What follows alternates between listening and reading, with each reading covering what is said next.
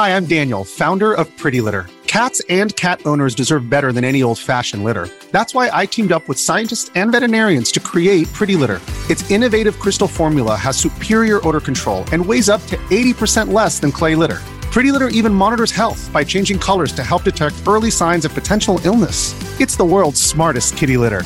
Go to prettylitter.com and use code SPOTIFY for 20% off your first order and a free cat toy. Terms and conditions apply. See site for details.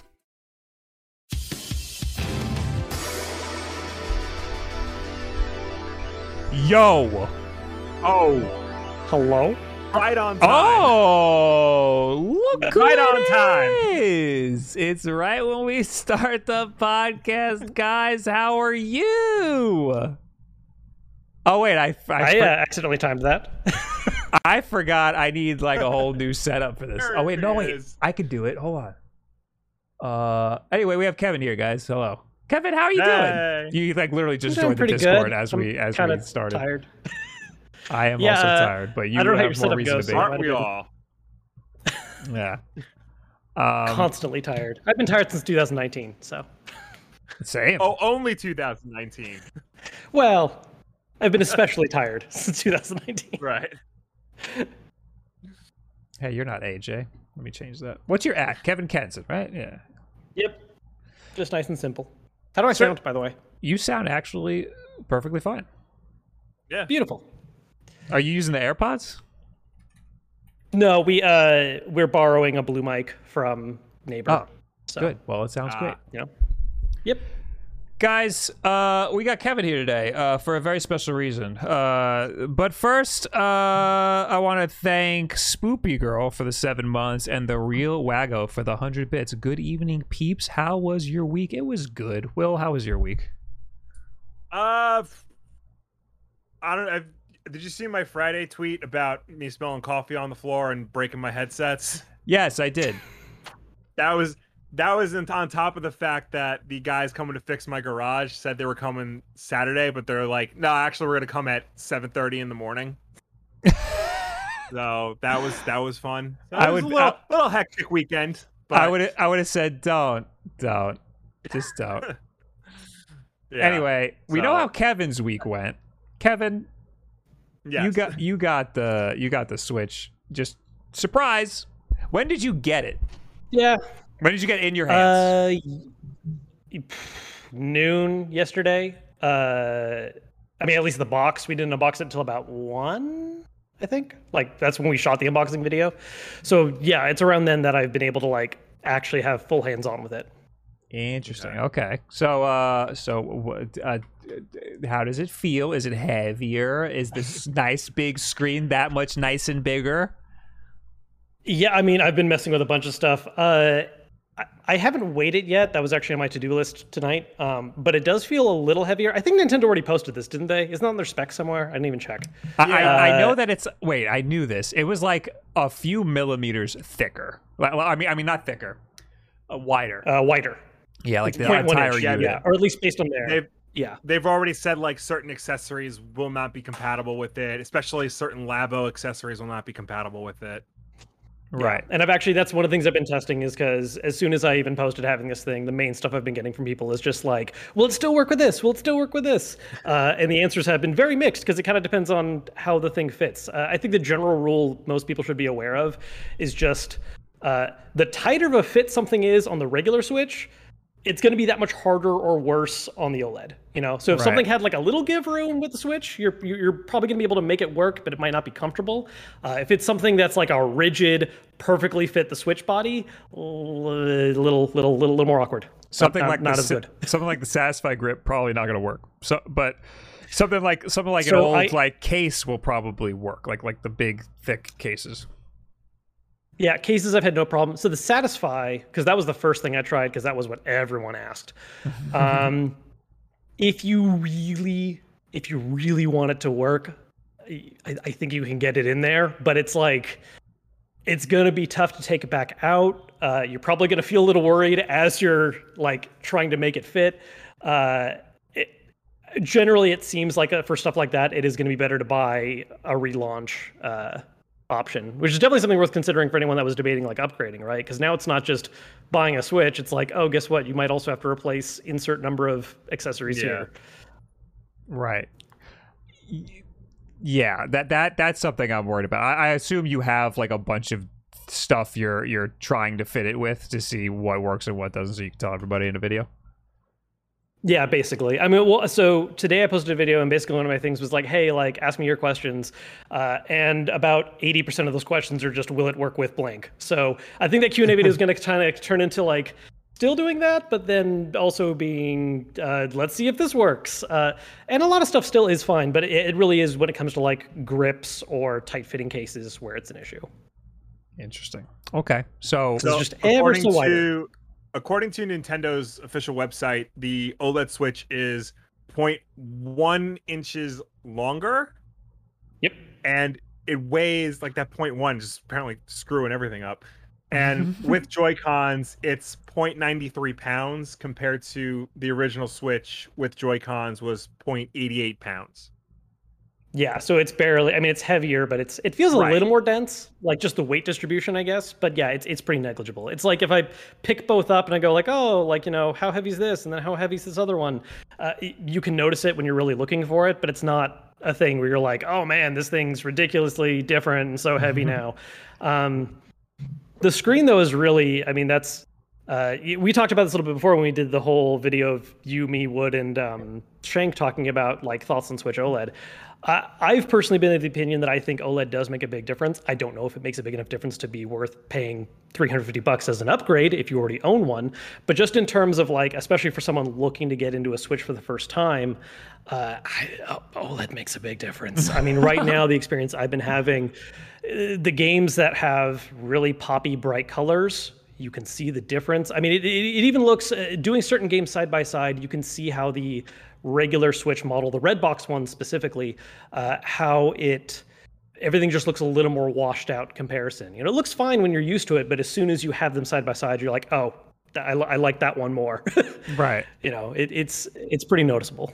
Have you compared it to any OLED phones or anything? Like how how does this screen No, that is that? Yeah, that is on my to-do list as well. That is something I've been meaning to do because that was something a few people asked as well, comparing it to like certain iPhone screens, certain uh, Samsung phones, that kind of deal. Uh, that's on my to-do list. It's not. I mean, honestly, part of the reason I haven't done it yet is because it's not my top priority. I'm really mostly interested in just how this fares against other Switch Switch Right. products. Um, but I know that's a thought out there. I mean, it's using a Samsung panel, so I would imagine there's at least some degree of similarity there. You know. Um, I think we were both trying to find similar panels, and it's I we it like didn't exist. Like it didn't look like Samsung had panels that were around that size that were OLED for some reason. Yeah, I mean, it might be a new panel they were making for this specifically. Then I don't. Yeah, Yeah. I, I again, I have not really deep dived into the phone comparison yet, uh, but that is something I'm I'm kind of looking at along with all the other fun things. Right, right. What games have you tried? So I've jumped between a few. Uh, the main stuff I was really doing so far, uh, I was either focusing on stuff that like has a lot of black in it because you want to see how you know the the OLED darks get in comparison, uh, and then other games that are just like vibrantly colorful. So for instance, uh, WarioWare I think looks the colors on it are beautiful. Uh, even though it's not exactly like a visually intensive game, I did Undertale for a bit just because it is, you know, mostly black screen with just, Yeah, you know, yeah. pops of color here and there in white. And yeah, I mean, it's it's darker on the OLED than it would be on a regular Switch. Uh, I think my favorite game though that I messed with, and I mean, this is just annoying because it's what I was talking about all of 2020 anyways. Uh, Hades, because Hades has that mixture of there's very vibrant colors in some parts, but then you still have those edges and little bits of the screen that are also just very deep black. So it gives you kind of that full range of both, uh, and it looks fantastic on the OLED. Uh, I will say this isn't really directly relevant to the panel, but I did also go ahead and also play a bunch of games that I know have problems on the Switch. Uh, you know, uh, Link's Awakening, where it has that little kind of stuttering when you're going to another screen. Uh, Hyrule Warriors Age of Calamity, where there's that performance drops and frame dips you're getting during certain high intense action points. Uh, and the reason I did that was just to be like, "Yep, it's it's the same." I mean, it looks prettier because the colors, Yeah. but Yeah. yeah. like the it, absolutely has you know not not really a surprise, you know, but I, Right. just I feel like some people are still looking for that hard confirmation, uh, and so that was one of the things I did. Yeah, that uh, was a good opportunity check for them out. to make a change, and they just straight up did not. didn't. But that's Did why people were upset that we didn't get a Switch Yeah. Pro. We got just a regular old, just a regular old Switch with a big meaty screen. Yeah, and that seems to be the This is a reaction. I'm beautiful screen, but Yeah, that seems to be the reaction I'm seeing from like all the like you know major news outlets that are reviewing the Switch OLED. It's like, yeah, the screen is fantastic. Everything else is exactly the same though. So I, you know, it'd be Yeah. interesting to see how well this sells if people are really just gonna Yeah. buy it for the screen. It, it, it looks like one thing I will say that I feel Yeah, go ahead. Go ahead. Sorry. Uh, I was just saying one thing I will say, and I, I talked about this in, in a video I posted today. Um, something I feel like I haven't seen a lot of people talk about is actually, I mean, yes, the OLED panel is absolutely the big main change that's worth talking about. Uh, but the overall build does seem higher quality as well. The plastics involved, it has a glass screen because it's OLED instead of you know the, Right. the LED panel before. Um, and I mean, also obviously the kickstand. Uh, this is a weirdly super specific thing. Uh, I didn't talk about in today's video, but you know how with the Switch you get that little bit of Joy-Con jiggle? Yeah. It's it's not gone. It's still there, but it's less. Oh, you like, mean noticeably like- less? Like it feels more sturdy overall. the rails. You're saying the rails are tighter. yeah, Okay. yeah, just a little bit. Okay, yeah, Just a yeah. little bit. It could is. It, that it does seem more sturdy. Could that be because it's a new Switch, or could that be like something they fixed? I, I did have that thought. Um, I don't even necessarily, necessarily a fix. I don't know how conscious of a choice it was. It might just have to do with how they changed some parts of the body. Um, what I ended up doing, because it is very bad on my main Switch that I use, uh, but then I compared it to the Mario Red Switch, which I mean I've opened and used, but not nearly to the same extent. Um, and it did. Th- that was kind of a midpoint almost. Like it wasn't as bad as my main Switch, uh, but it was still more so than the OLED. So I mean, it it also might mean that over time the OLED is still going to get that, but it's less at the start at least, uh, Right. from what I can tell. Um, yeah, I mean, I think uh, I'm still working on you know full comparison thoughts and that kind of thing. Uh, but kind of going along the lines with those other people are saying with their official reviews and stuff. Uh, look, as an upgrade, yeah, it's a, not a huge selling point, right? Like you got to be really willing to just to throw some money down for better display, which I think is cool, but I don't necessarily think it's $350 out of your pocket cool. You know, maybe if you get a really good trade in or sell your current Switch for well enough. Um, but as like a first time Switch buyer or someone whose Switch is broken and they're looking to get a new one, 50 bucks more, I, it, feels pretty worth it to me. You know, I'll say so far. Uh, I, I still want to check some other stuff, but uh, as a first time buyer option, it, it seems like a no brainer to me. Yeah. How's the sound coming out of it? Because they uh, they're one of the bullet points is enhanced audio, and I'm curious how enhanced is it compared to like a regular Switch? So this is something that I talked about a little bit today too, where that that is on my to do list. Because really, for the first day, I, I really just focused on just wanting to play games and not. I'm not diving into comparison mode yet. I'm not diving into like tech analysis mode. Uh, I just Right. wanted to play with the system and have fun and just kind of experience that first. Um, I will say I was playing this, the OLED at the same time as uh, my fiance Christine while she was on her Switch, and we both turned our volume to max, and it seemed the same. So as far as like max volume, we weren't playing the same games. So that might have something to too. Like I got to do like the same game kind of comparison. Right. Um, but it didn't seem like it was louder or anything. Uh, it might be a situation where the audio on the OLED is maybe a little better separation. Maybe it's a little more clear. Uh, not something I've in depth compared yet. I will say that if there is a difference, uh, it is not to the point where I'm like noticing that immediately, right? It's not like I turned on the OLED Yeah. and went like, "Oh yeah, the sound on this is oh so much better." Right. I, it sounds good. It doesn't sound bad, uh, but it doesn't seem different enough for me to be like, "Oh yeah, sound amazing." I, I mean, who knows? Maybe when I do the side by side, I'll change my mind. But for now, Well, that was one of those things where they said enhanced audio, and they didn't really specify what that meant, and nobody Yeah. really could seem to get an answer as to what that means. Just it was enhanced. right? I, th- I think Oh. people were saying it's probably just bigger sound holes because the sound Yeah. holes looked different, but all the internals seem to be the Yeah. same. So that's probably something to do with it. Uh, some people in the chat are asking, any burn in. I, I would imagine it's too early to tell if there's going to be any burn in Yeah. or something like that.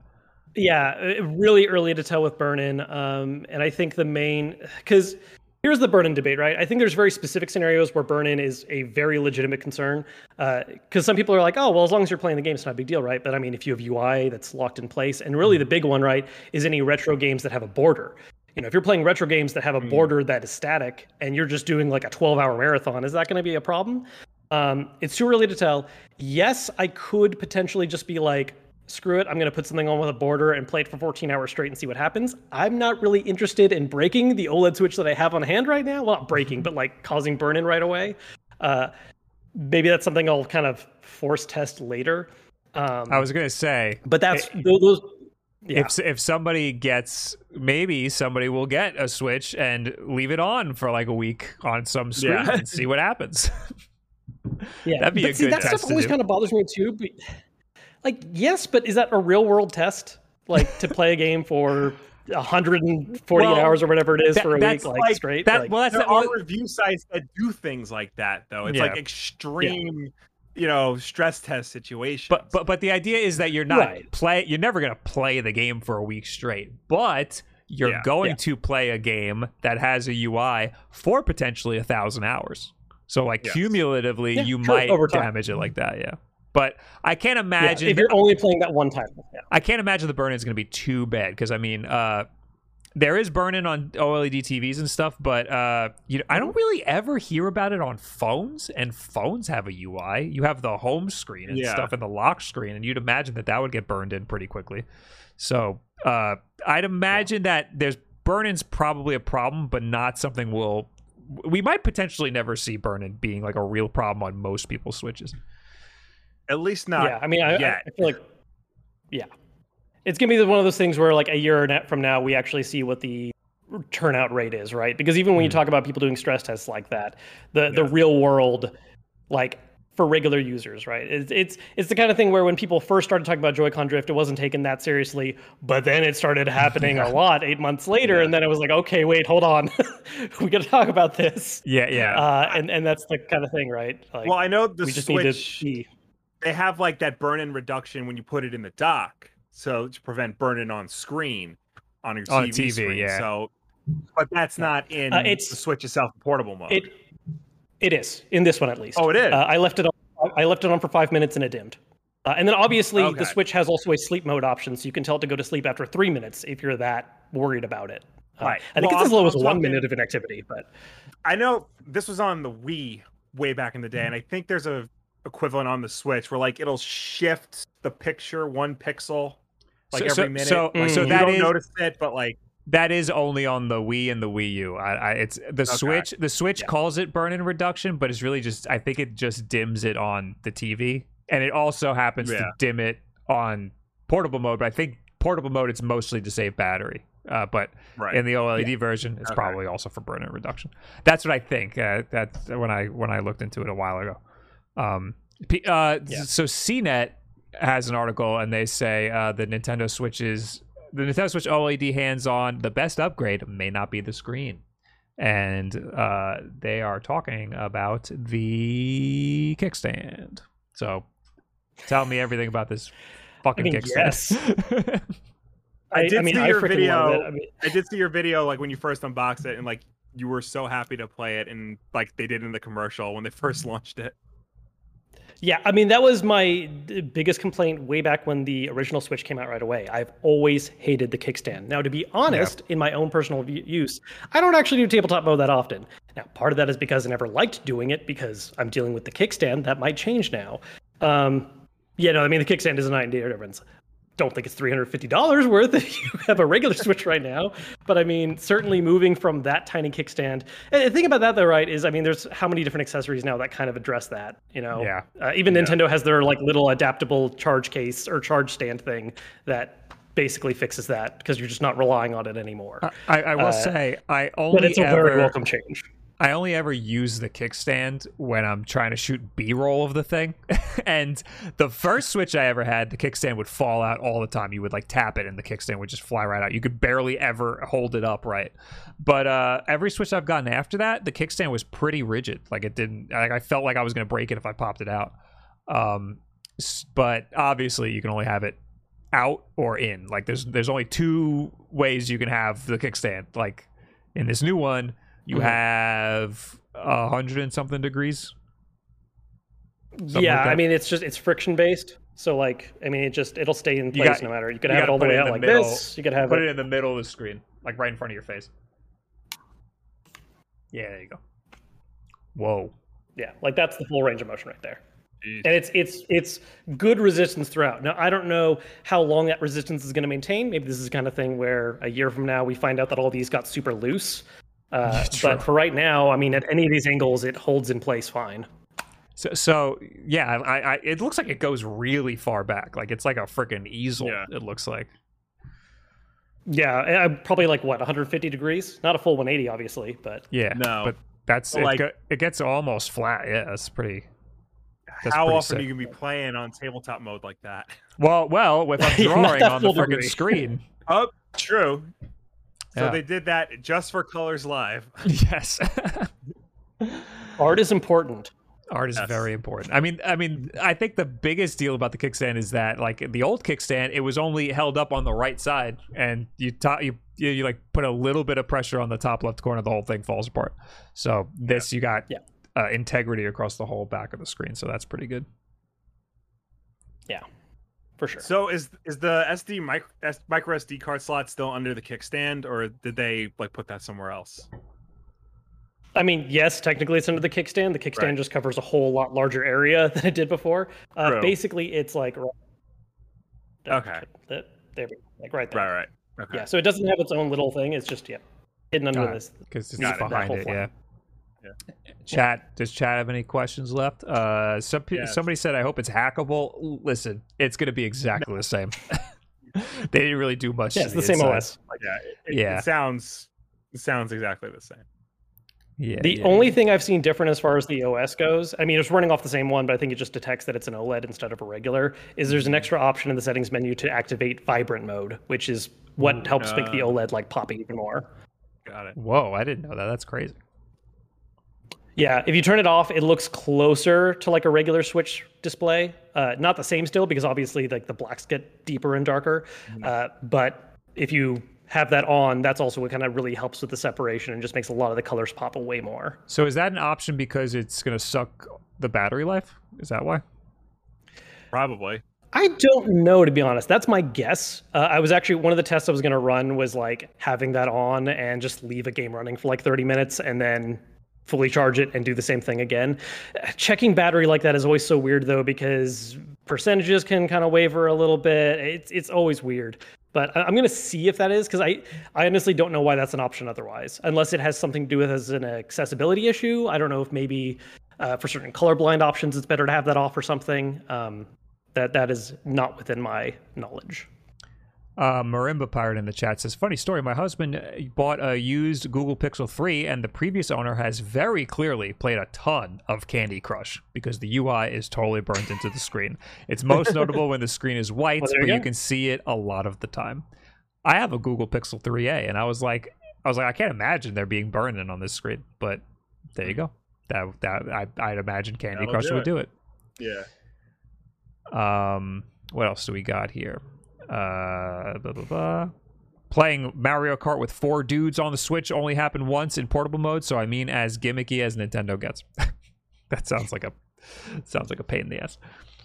Uh, tabletop mode super niche. I doubt that most happen, like, users ever once play with it. Uh, more than a couple times per year. Uh, I mean, It's very specific. yeah. oh, I think does I the did it once It's on like- an airplane. I did it once on an airplane just to see what it was like, and then I don't- I've never done it again. just to be like the commercial? exactly, exactly like Yeah, the commercial. uh, 'Cause Why put it in the at one time- commercial? Yeah, I think the one time I didn't do this, but I saw it kind of in the wild. Uh, I was waiting in a line for food that was like a two and a half hour wait, and so this one group behind us had a switch that they set up in a little tabletop mode, and we're just doing that. Like that's like the one time I've seen it, like just out and about. Yeah, I, I saw that. Uh, I was at Moe's with my friend, and there was a group of kids behind us playing Smash, and they had it in tabletop mode all the way in the corner. And they challenged me to a to a duel. It was like when Smash first came out, and I got wrecked.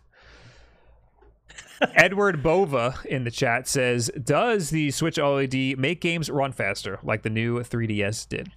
Uh, unfortunately, no. No. No, I mean Yeah, I'm gonna double check it because because people are gonna ask, but no, I, the, the internals are the same. Yeah, he he asked specifically Uh, about Hyrule Warriors. Uh, it's probably not going to make that frame rate any better. Also, Yeah. in the last Nintendo Direct, the frame rate was horrible in their own trailer. so Yep. it's not a bug, it's a feature. Sure is. Love it. anyway, uh, Kevin, thank you for taking your time Yes. to to talk to us for for this long. Uh, I don't want to. I don't. No, of course. I'm sure you got a lot more content to make out of your out of your fancy new Switch. It's a busy week. I got I got a couple things planned. Yeah, as I've rubbed my eye, I think like the 80th time on the stream. Yeah. yeah, I could imagine. It's still daylight over there. I don't know what the hell's Yeah. going on. Yeah, it's it's it's not late. I just haven't. To be honest, it's it, the biggest thing I think was just I had such like an adrenaline rush yesterday from being like, oh my god, we actually got a hold of this thing. What the hell? That Right. like I just didn't I didn't sleep. Like I slept, but not. It wasn't restful. You know, like I think I Right. finally fell asleep around like two or three a.m. and then I got up at like six. Like it just, yeah. Yeah, I panicked when I saw you got it. I was like, I'm. Wait, where are the? f- I looked up flights. I was like, where are the flights? I'm going. but anyway, well, and and when is well, it booked for? We'll, we're, we'll, the world will know soon. uh, Kevin, thank you for being here. Everybody, go to his channel. Watch. You have two videos on Yeah. it now, Yes. uh, and Yeah, you will got have two up right now. and Uh, you'll have I more will, soon. Yes, I will say the next one I'm working right now. I mean, I know I answered a lot of questions here on stream, but um, the next video I'm doing is like a Q&A style thing where I'm just answering any kind of weirdly specific questions some people might have. If there's an accessory you're curious about, see if it works or not, anything like that.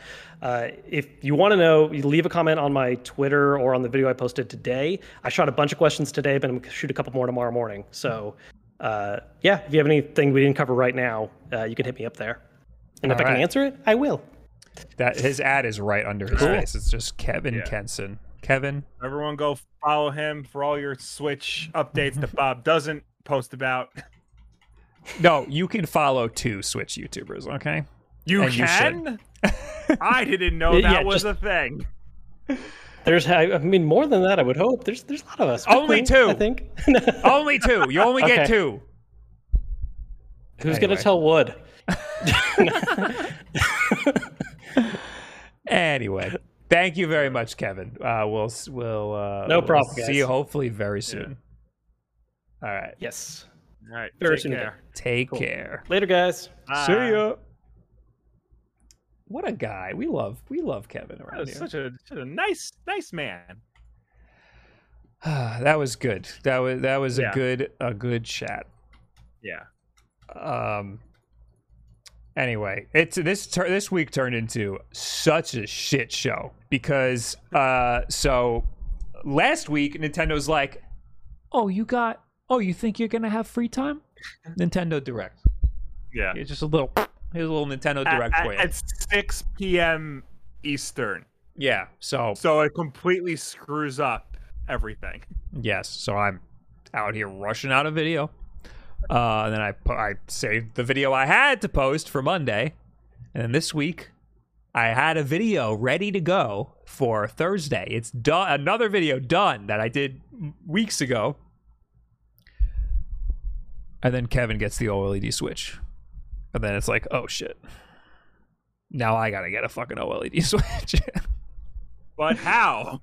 It But doesn't come out how? For another two weeks. I almost, I almost bought a ticket to go fly to Kevin, but uh, there, there's some strings being pulled, and maybe this week I might get my grubby hands on an OLED Switch. But we'll stay tuned to YouTube.com/slash Wolfden, and we'll see. Uh, but anyway, boys, uh, and girls. Do girls these, watch the show. do these articles have anything else to say about the Switch OLED? Are we done with that topic? Uh, I think we're done with that topic. Pretty much everything Kevin talked about is in these articles. There's one that like actually shows the difference between an original Switch screen and the OLED screen, and like Mhm. how just how bright it is, and it does look a lot brighter. Um, but otherwise, yeah, they pretty much hit all the same beats. Nintendo Prime got one. Wow. Does he also live in California next to Kevin? I guess he does. Okay, so you can follow three Nintendo Switch YouTubers. but that's it. but that's it. Uh, anyway, so uh, next Friday is when the Nintendo Switch OLED model, as it's officially called, Mhm. comes out. So it's October 8th. Also, we'll get Metroid Dread. Also, I'll be at Yes. Too Many Games. You can come hang out uh, that Saturday and that Sunday. We can touch OLED Switches together. And I will be at New York Comic Con that Sunday, that Saturday. Uh, Oh. Do not touch my Switch. I will not appreciate that. Wait, why do you have a pass? Oh, you got approved. I had, I got a pass. Yeah, Okay. Wait, no, no, no, wait. To You got a pass approved. You money. bought a pass. Why? I, would- bought a pass because because I didn't know how I was gonna get a pass from you, and it was just Yeah. easier to buy a pass, so I bought that's a true. pass. Okay. Not that it was easy at all, because fucking Reed Pop does not make it easy to go to their own goddamn convention. Well, if you want to go with a friend, I got a pass. Okay, my friends are already going, so okay. the, the people I want to go to this thing are going to this thing. So, Hey, other than you, Bob. thank you. Um. anyway, uh, so that's that. Hopefully, we'll get our own grubby hands on an OLED Switch pretty soon. I would love to leave it on for like a week and just see what happens. You know, like leave it on like a like a weird Yeah. splash screen and just see if we could burn in some colors. Like like see how rigid it really is. But then then I'm basically But then- ruining a Switch. Even Yeah. if it even if it even if it's fine afterwards, it's still gonna Yeah. feel like I'm ruining the Switch. I'm putting mileage on it that it doesn't need. Um, yeah, so I, I would not recommend that. I- I'm basically throwing three hundred fifty dollars out the window, but it's it's for it's for the science, Will, science, yes, for the content. for the content. Uh, okay. Uh, let's oh, let's read some notification. We Oh, got yeah, we got a lot while we were talking to Kevin over there. yes. Uh, somebody's making food. Whenever the person, I think it's whenever the person below me uses the Mm-hmm. stove, it all just all the smell just comes up, and they're good cooks. Uh, It you- you never become. It never You smells should bad. become. Friend, you should become friends with them. I think I tried to get into their apartment once, so they probably don't like me. Probably. Like I like I thought it was my apartment, and I was just on the wrong floor. yeah, yeah. Anyway, uh, where do we leave off? Uh, the real Waggo, 100 bits. Good evening, peeps. Oh, yeah, how was your week? Ramb with two months. Greetings from Denmark, WB and Yeah. KK. What does that mean? Oh, you guys are WB and KK. Oh, well, I'm BW. And that's WW. W WB is Wolf Bo- Wolf Boys or Wolf Bros. I think. Oh, and Kevin Kenson. Oh, I thought it was like that's what their names were. Okay.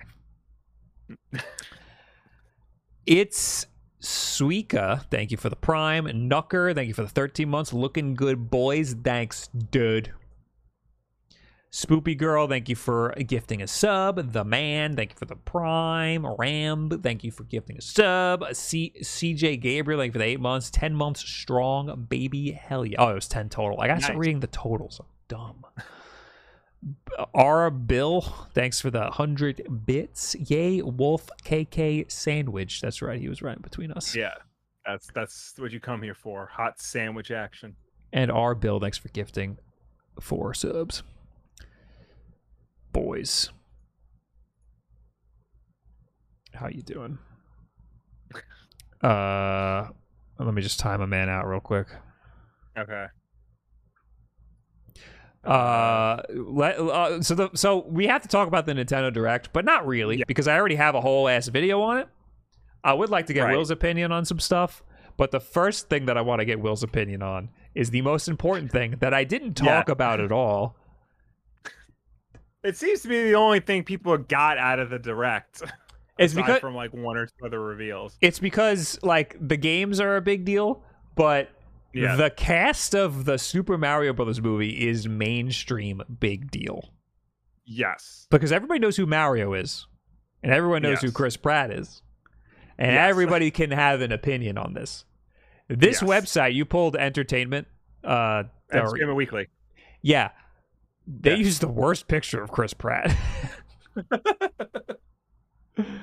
but anyway, I I chose this site because like you can go we can go slide by side, slide by slide, and it'll Hmm. show like go through each one, each cast member individually. please, Will. So, Uh, starting with Christopher Pratt as Super Mario Mario. they sure uh, did do that. Will. Um, Uh, uh they they made decisions with this movie. so this was a choice.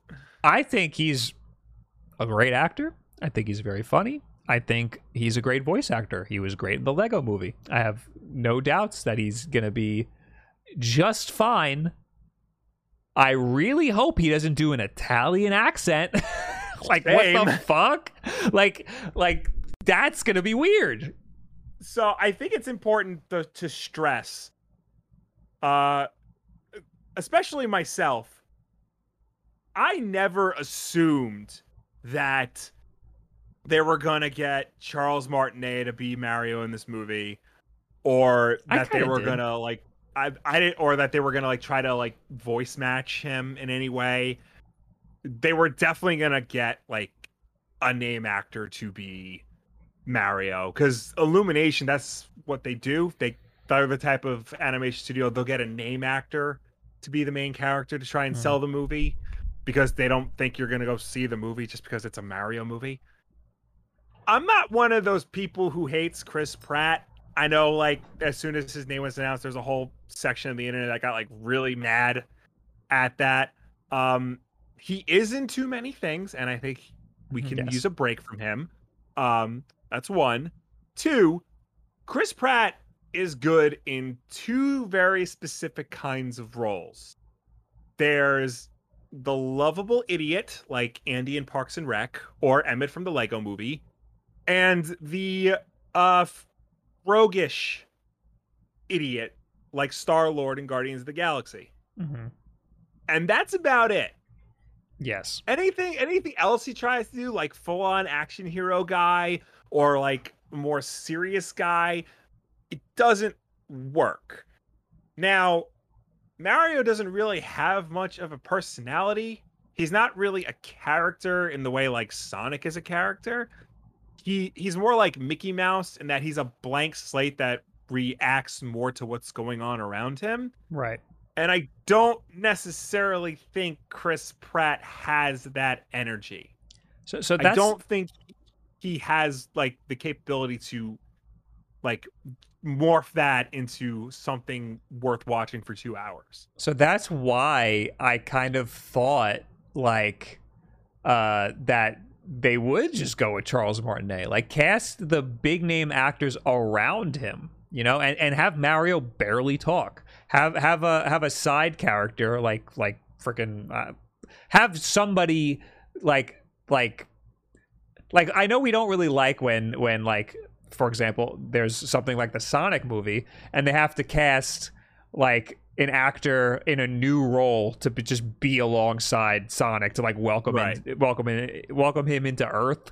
But it makes sense when you have a character that doesn't talk at all, or like barely talks, or doesn't emote well. You they need something to bounce off of. In this case, Miyamoto specifically said Chris Pratt is going to be talking a lot, and it's like, no, Yeah. that's what we don't want. But the It's thing is, like- not the Mario we want. So like a Super Mario Brothers movie, you assume that Super Mario is going to have a major role, and that requires a lot of dialogue. And we all love Charles Martinet as Mario, but have you ever heard him talk for more than Yeah. two sentences? Yeah, it's not great. It's not great. Like it's it's only good in short bursts.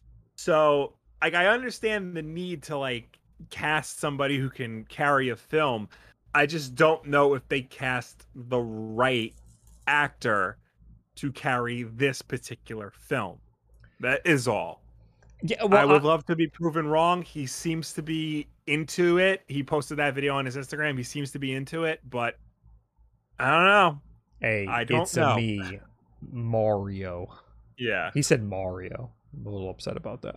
I'm sure there's a style guide that he had to adhere to. he he didn't do the voice, so maybe he was Apparently, just he's complete not allowed misdirection. to. And that's a thing. Apparently, he wasn't allowed to like reveal the voice yet. Well, he, said had, they're still like, working on it. Yeah, but like when Ben Schwartz was cast as Sonic, he wasn't allowed to like use his Sonic voice in interviews, which is weird because it doesn't sound that different from Ben Schwartz's voice. Right. Uh, so in every medium that I've seen Mario in outside of video games, where he like Yeah. talks, he's just a guy from Brooklyn. He's like, hey, I, I gotta go get some fucking pizza. He's like a Ray. He just sounds like this. He doesn't sound Italian at all. He's just a guy. He- sounds like all of our mother's cousins. yes. But in video games, he has a really thick Italian accent. In some Yeah. cases, you can barely understand him. Um, so this could go any which way. And I think it'd be very, very strange to have have a foreign accent coming out of Chris Pratt the entire time. Yeah. And a- I, I, I, Brian Altano had a had a good tweet. Uh, Yes. He he said, um, "I get why Nintendo hired a big movie star to lead the Mario movie, but I wish it was an Italian or an Italian American voice actor as Mario. Almost every Italian stereotype on film is angry mafia guy. Mario is a caricature, sure, but an Italian lead could have made that their own." I think the biggest problem, I mean, it's not really a big deal that like you know Mario is freaking uh, uh, is an Italian caricature. It's a little bit like uh, dicey when he goes to sleep and he dreams about lasagna and nobody thinks that's a problem. Yeah. But then then if then they cast freaking Chris Pratt and he does a voice the whole time, then it's like, okay, is he going to be dreaming about lasagna now? Like this is getting a little Yeah. a little It's get, Crazy. It's getting like cart the bad kind of cartoonish, you know? yeah. I And- don't and- want us to compare it to like Hank Azaria playing Apu on The Simpsons, but it's similar mentality Yeah. in a way. Um, and he, Brian Altano brought up, uh, uh, I don't think I can pronounce this, Saverio uh, Raimondo, and apparently he he was in Luca, and he's an Italian guy who I think speaks English, and uh, I, Yeah. I I it was hard to find clips of him speaking English, but I think he spoke he spoke English in this game, uh, in this movie, Yeah, and he sounded great. I was Yeah, like, this uh, this was a that was Luca was a good movie and that that was a good role. So That would have been. I mean, I understand. Like they want a big name attached to it. Yeah. They even they even did this. So they revealed all of the cast or all of the main Yes. actors. They revealed it in the Nintendo Direct. They even revealed the same cast in Japan, even though they're probably going to be dubbed, or they'll have friggin' uh, subtitles that no that everybody Yeah. has to read. But uh, I'm pretty sure they'll be. But that's a thing apparently. Like like Jack Black talked about how he went to the Kung Fu Panda premiere in China, even though he wasn't the voice of Kung Fu Panda in China. they just wanted him here. That's- they was taking pictures and he's on like the posters and stuff. yeah, Yeah. yeah. So that's, like a thing. Yeah. Um, so anyway, uh, they wanted a big name. Unfortunately, it, as somebody else said, it looks like they just Googled famous actors and picked everybody they saw. Yeah. but I, I understand that they probably would have had to have somebody else that's like a big famous person if they casted this Yeah. this uh, Italian guy. But uh, yeah. it, if they're gonna, if they want an accent, they got to get somebody who's actually Italian. They can't get somebody who's going to do an accent the whole time. Yeah. especially for an Italian caricature. But anyway, Yeah. next to Mario, Along the s- Yeah. similar lines, Charlie Day as Luigi. here he is. And now I, I now I'll be real with you. I like this a lot. Th- this makes more sense Hmm. uh if only because like luigi is very like he actually has character and personality he's been shown to be shy and timid and easily scared He's a lot Um, sillier. yeah a- and charlie day is all of that to a t especially if you watch always sunny in philadelphia which i know everybody knows him from um i, I wish i saved it earlier today i saw like on youtube in my suggested feed uh, Charlie Day as Luigi, and it was a clip from Sunny where he's screaming, and it's just Luigi animated, like they put his voice over it, and I'm like, oh, this is jarring. I don't know if I want to hear Luigi talk like that. Yeah, I mean, like I feel like this would be great if Mario was like like you, you know like voiced like how we said he he should be uh Yeah. and have somebody like really silly and like and like not in a thick Italian accent at all being Yeah. Luigi um but yeah again I have I have similar issues with this that I do with Chris Pratt but I do I I do think Charlie Day will at least uh This uh, at least makes a little bit more sense, but it's still along those same lines of like, we need an actor that you know people who don't play video games will recognize to play this character, which is pretty much the rest of the cast. So, but so here and there, it makes more sense. Next, we have Anya Taylor Joy as Peach. Uh, yes. She's from the Queen's Gambit. Uh, she has Queen's a Gambit. very strange accent. It's like a, it's it's it's it's an American accent, but with like a hint of British. Is I'm like French, I think. I think she's French. She she she's she moved around a lot growing up, so she like Yeah. So she got a she developed a weird accent, but it's like it's it's like super proper, and I feel like it Yeah. it's like kind of perfect. So I I don't think I've seen anything with her in it. I all I know about Anya Taylor Joy is that Twitter and Instagram have told me she is the thing right now. I I only know her And- from Conan interviews. Yeah, That's it. and But yeah, that's the reason why she's in this movie. yes. Because she is the thing right now. She is popular with the kids. She Mm-hmm. kind of looks like Peach in this one picture. Let's just go with that. Yeah, everybody's Nothing against her. I've heard she's a great actress. I'm sure she's fine. I'm sure she'll. I'm sure she's probably the most perfectly cast person in this whole movie. Yeah. But I am not familiar with her work, so I cannot speak to how she will do. All I can speak to is she is definitely in there because she is the thing right now. Like why not have her and Charlie Day and then Mario be like, you know, somebody less famous and he Yeah. goes alongside these people, you know? Or just be Charles know. I- Because again, I feel like if they're gonna make a Mario movie, they're gonna want Mario to like have substantial dialogue. You know, I hate that. I hate that. Well, put it to you this way. To bring up my favorite movie of all time, Batman vs. Superman Dawn of Justice, Oh, right. Superman only had like 48 lines in a Mhm. three hour movie. Mhm. He mostly made this face the whole time. You're delayed, so it's gonna take a second for it to show up. Oh, there it is. Yeah. Like, that's all he did when he wasn't, you know, being mopey or threatening to kill Batman. And that sucked. So I don't I don't think that would have been the way to go for the Super Mario Brothers movie. I understand giving him an actual role, giving him actual dialogue. Don't know if the actor's the right actor, that's all. After Anya Taylor Joy, we have an ad. Cool. Uh, okay. Jack Black is Bowser. I think it's great. Same. I'm just afraid he's gonna Jack Black it. You know what I mean? Wait, he's gonna try to do a song? No, he's he's gonna.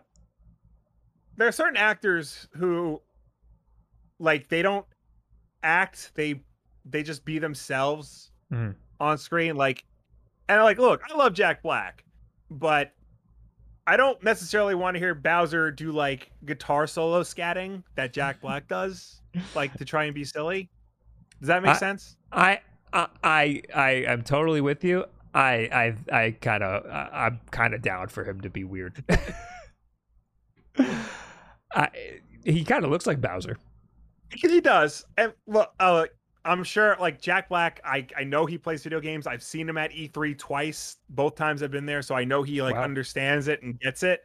So like I'm sure he'll he'll do the role fine. It's just there's that thing in the back of my mind where I'm like, is is he gonna is he gonna Jim Carrey Dr. Robotnik this or is he gonna like actually try to play Bowser? Yeah, Jim Carrey, Doctor Robotnik was not great, and and everybody It said he was- was great, and I was like, what? Did we watch the same movie? He, he was just Jim Carrey. I don't know. He was being real. It It, was it looked worse like than yeah. it looked like he was acting. It was like Yeah. bad. anyway, uh, then we why what Entertainment Weekly is picking some weird pictures. Seth Rogen is Donkey Kong. So Uh, I'm kind of down. I'm kind of down. yeah, yeah. No, that I have no real complaints here. Um, this does technically make this movie a crossover movie with, with the Donkey Kong universe. Because think about it, like technically, Donkey Kong and Mario are two separate things, True. and now you have this in here. Could this be sowing the seeds for a Donkey Kong spin-off series? I think that Universal or whoever's making this freaking movie is trying to add characters that they would like to spin off later. In in Oh, yeah. in case it does an insane amount and Yeah. uh, and they can do that. Um, because then you can make a freaking Donkey Kong movie. You can Yeah. uh uh I mean, I'd imagine they'd want to do like a Zelda movie next if this does Yeah. really good. Um but anyway, yeah, I think Seth Rogen would be great. Do you think Japan's gonna gonna care that he's is he pro, he has a freaking weed company? Because they like fire actors over that shit. They fire actors over like, uh, they fired that one guy off of that Yakuza spin-off for like cocaine. Yeah, So I don't know. I'm sure. I'm sure that's. Well, I'm sure they'll probably pass off. It's like that's Hollywood. That's different yeah. or whatever. Well, uh, so yeah, I'm actually kind of down for that. Now, next is Keegan Michael Key as Toad. I don't get this at all. Yeah. I. Well, I think that's partially because, you know, the the picture of Toad we have in our head is just he just goes all the time. Discord did it. not like that. so, so, so Too bad. there's a lot of toads. Maybe he's just one toad that talks different. You know, Yeah. maybe he's like the toad and he talks like Keegan Michael Key, whereas the Yeah. other toads will talk in their high pitched voice. Um, so or maybe he does a voice. I don't know. I don't know what that was gonna Uh, happen. I did see somewhere like Keegan Michael Key is always in these types of movies. He's like they just go to him for like these an- these animated movies, these star-studded animated movies. Mhm. So I'm sure he I'm sure like all they had to do was like, hey, who do you want to play? I don't know, Toad, I guess. Do they? Does he ever do weird voices, or does he normally just be himself? As far as I know, he's normally just himself. Right. I mean, on Key and Peele, he did voices, but they weren't like Toad voices. Yeah. Uh, so next we have Fred Armisen as Cranky Kong. I what was I? So I've been listening to the Batman audio adventures. They're on HBO Max, but they're also on Apple Podcasts, which makes more sense. Uh, and he played a character on it, and I didn't realize it was him. So I know he can do voices, and I know he can like, you know, make it sound like something other than Fred Armisen. So I think he this could be a good choice for Cranky Kong, depending on what dialogue they give him. I'm honestly fine with it just being Fred, Fred Armisen. just, Yeah. he's just friggin' Cranky Kong. He's just a cranky dude. Yeah. Um. Anyway, uh, next we have Kevin Michael Richardson as Kamek. What I'm does not- Kamek even sound like? Nothing. He does, I don't think he has Yeah. any.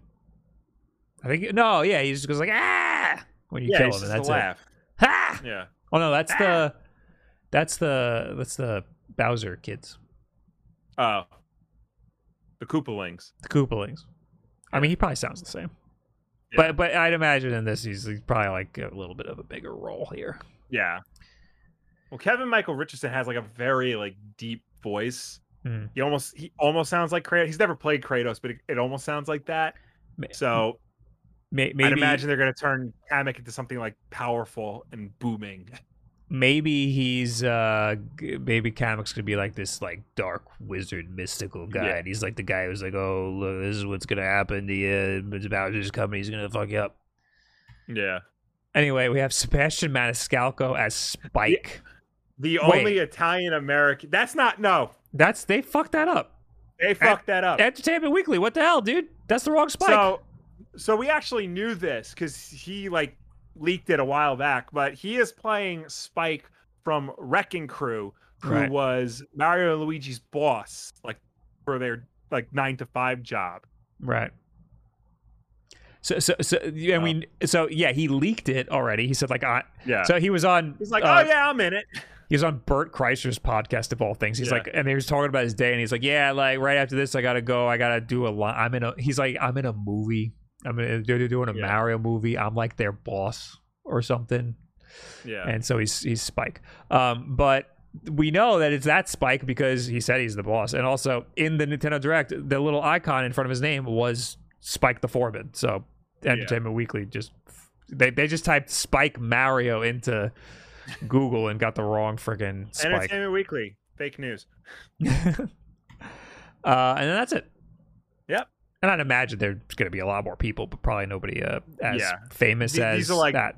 the the main the main cast. Mhm. So uh yeah, uh, it's gonna be a that's gonna be a weird one. I don't know Gonna- what to think about it. Choices were made. That's all I can say about this booking. Uh, booking this casting. Choices were made. I'm I, I hope that who like the people high up who are working on this movie know just how big of a deal this movie's gonna be. Uh, and they're not just firing out something to, to to I mean of course they're firing something out to get some money, but I hope they know that this Yeah. is like this has potential to have a whole freaking cinematic universe around it. Yeah, that that this is a bigger deal than like you think it is. Yeah, yeah, especially and even worldwide because it's a freaking Japanese thing. yeah. Uh, we should note that Charles Martinet is in the movie, but he is playing like various other roles. He's Right. not playing Mario. He's basically just a He's a side. glorified cameo. Yeah. Yeah. I'm going to see him next week at Too Many Games. You can also you see go. me at Too Many Games next Saturday and Sunday. If you're in the greater Philadelphia area, come on down. Have a good time. I'm doing a panel on one of those days. Look it up in the little thing. trying to because I remember Charles Martinet like before Mario was like an accomplished actor. Yeah, that was it. He was in. He had a big role in the the David Fincher movie, The Game, Mhm. and it's like really weird seeing him like when you know it's him, because you expect him to do the Mario voice. Because now every time you see Charles Martinet, he just goes into all the characters he plays from the Mario games, Right. Which is all of them, and he's just like in this very serious ass David Fincher movie, just not doing that. Uh, where we have a lot notifications again. Um, Oh. we got T Dog Gaming. Thank you for the five months. Wow, four months. Pog, and we got XR Bill with a billion more gifted subs. Thank you very much. Uh, you. JT Slider with a subscription. R Bill with 100 bits. Will, I know it's all about OLEDs, but are you somewhat excited about Dune? Bob, I assume you're not into sci-fi. I am pretty excited about Dune. I haven't seen the first one uh, outside of clips, but I, it looks pretty good. I mean, what the original David Lynch movie? I Like haven't the 80s? I haven't seen that outside of clips, but the new one I'm pretty Yeah. excited about. It looks pretty good. Yeah, I mean, I'm gonna see it just because I'm curious about it. I have no real like love or like interest or like background knowledge of Dune besides what I've gleaned from like popular culture. Um, yeah, I'm definitely gonna watch it. Just just out of curiosity, not necessarily out of like any. Yo, man, they're making Dune. I hope it's good. Oh my god, you know. I. I am gonna try to put the trailer for that movie on a Game Boy Color cartridge. That's my As goal. you should. Yeah. That's my goal. I'm definitely not doing the whole movie, but Yeah, because that's that's like a three-hour movie. yeah, but the trailer on Yeah. a Game Boy Color cartridge. Just the way Denny Villeneuve wanted it to The be. problem is if when you put a video on a Game Boy Color cartridge, yeah, you have to do one you have to export it as PNGs one frame at a time. ugh, Like a PNG sequence. Like you don't export one frame at a time, but you export it as a PNG sequence so you have a file for every single frame. oh, that's awful. Oh yeah, baby! Can't wait to watch it in that that friggin' a nice crisp 144 pixels. I don't know how many bits of color it is.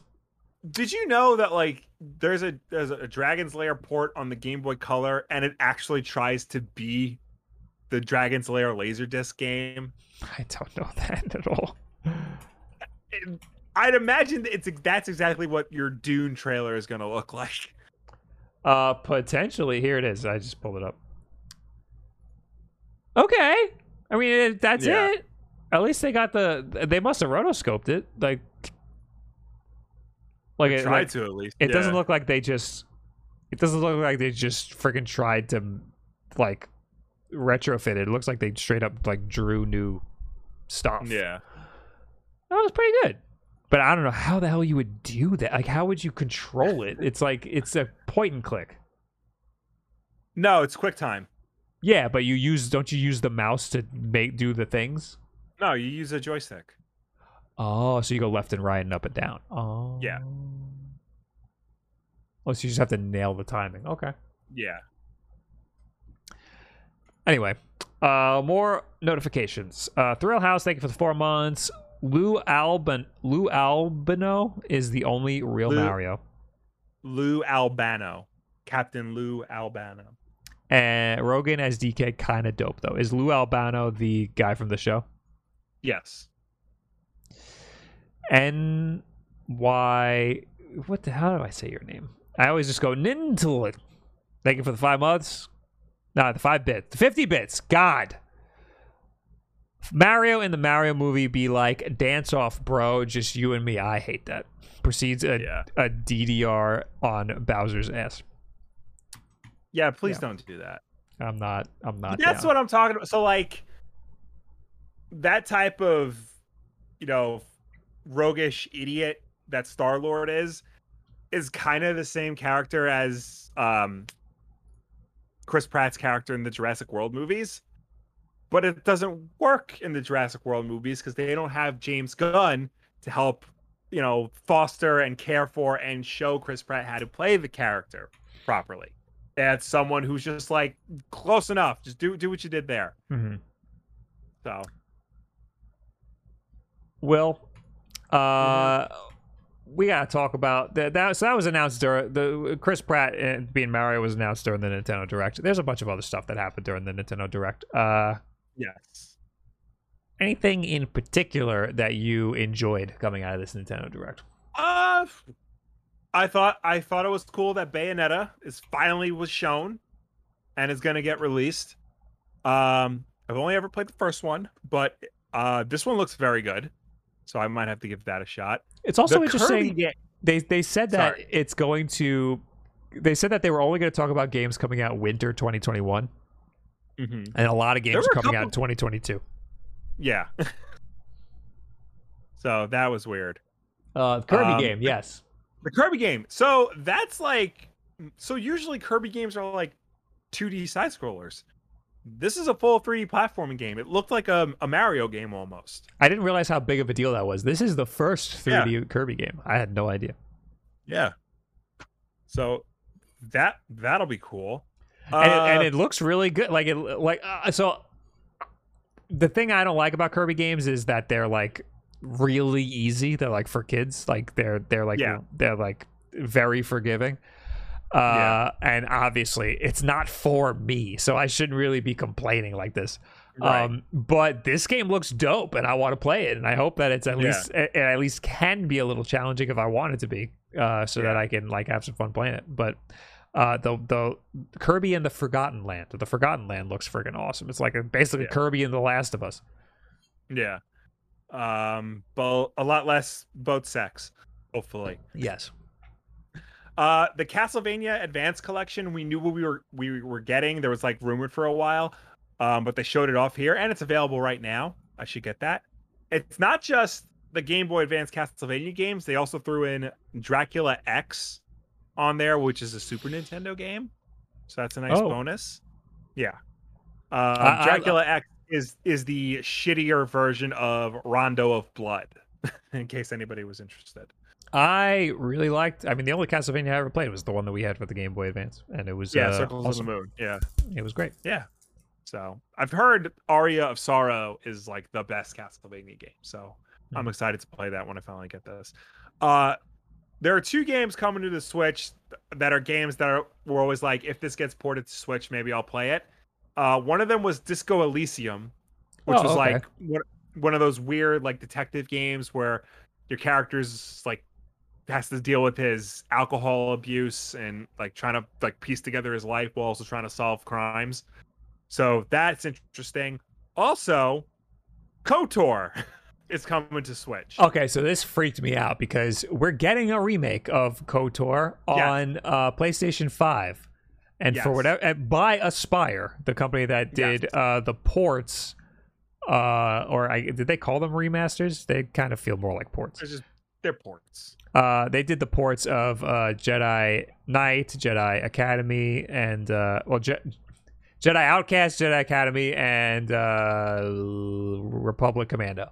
And Yes. now they're basically porting uh, Knights of the Old Republic, but they're also making a complete remake on the PlayStation 5. And the last So- we saw of that was just like Darth Raven or whatever his name is Yeah. uh, so for like a split As- second. Aspyr has ported Knights of the Old Republic before. They originally ported it to Mac back in the day, and they were part of the recent Steam and iOS re-releases of this and uh, the sequel. Okay. So, like, they have experience porting the original 2003 Knights of the Old Republic to other consoles. I'm surprised it took them this long to put it on Switch, um, but now it's coming. Maybe now I'll actually like sit down, play it, and give it a fair chance, and finally remind everyone that the combat in that game makes no fucking sense. I got it on uh, on iPad, I think, for some reason. yeah, so I think it was free, and I got it on Hmm. for iPhone. I remember playing it, being like, I don't understand how this works. So, do you not like uh, real time uh, r- real time turn based? Yeah, I feel like they need to just pick one. Yeah. Either be real time or be turn based. Isn't there a bunch of Final Fantasies that do that? I mean, MMOs do that. That's like the, that's like an MMO thing. Yeah. So I um no, Final Fantasies are like they were turn based for the longest time. Now I think they're starting to turn more real time. Mhm. So Uh, but yeah, that is know. that is. I was shocked to, to to see this. That was weird. Yeah. Um. uh wh- what else? Oh go ahead. Oh, oh, oh. Uh, Why are you not excited about Chocobo GP? They're making a freaking uh, Chocobo game. That's the little, little Uh, chicken guy from Final Fantasy. yeah, wasn't it you who said if you own a Switch, why would you get another kart racing game other than Mario Kart? Probably. I, was, I probably said that. yeah. So I Yeah. mean, look, this looks very good. It looks like Mario Kart. It looks exactly Yeah. like Mario Kart. It's not even trying to Like- be its own game. Like at least Crash Team Racing and you know the Sonic racing games, like those at least try to be their own thing. This is just fucking Mario Kart, dude. yeah, it looks exactly the same.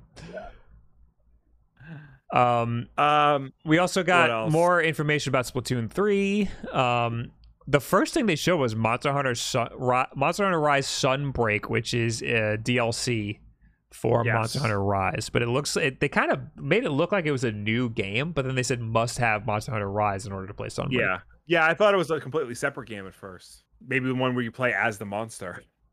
Another big deal, uh, Animal Crossing is getting the Brewster. So getting a coffee Yes. shop. Hell yeah, dude. Maybe I'll boot up Animal Crossing and say hi to my villagers uh, again after two years of not saying anything. Yeah. Uh, Uh, I thought. Go ahead.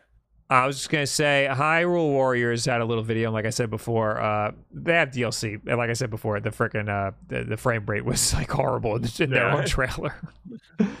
anyway, Uh, ActRaiser is getting a, a basically a remake. So this I- is this was like an old school Super Nintendo game where it was like a side scroller and an RTS. I only know about that game because of the uh, the uh, Wii Shop channel song. It's one of the games in the song. yeah, Act yeah. Razor This Blazing like- Laser, uh, ActRaiser Blazing Laser bases loaded Mega Turrican. That line. this this is like one of those cult classic games where like uh basically your character is a god and you the, the RTS portion is like creating the land and then the the side scrolling action portion is you like fighting off the demons who invade.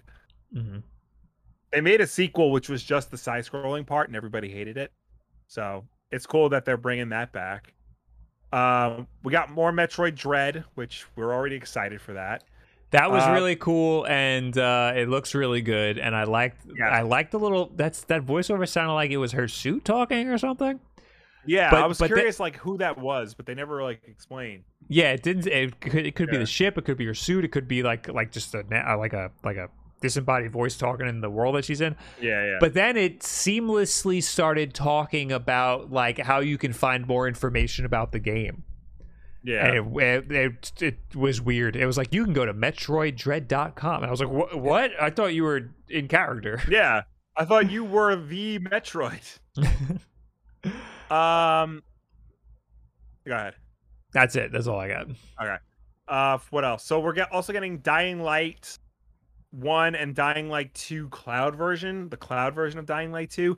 I keep I realize I confused Dying Light with State of Decay because I think they're the exact same premise, like an a vaguely open world zom- first person zombie survival game with parkour elements. I get Dying Light confused with Dead by Daylight, not because they're anything close to the same, just the same name. Yeah. Um so that's neat.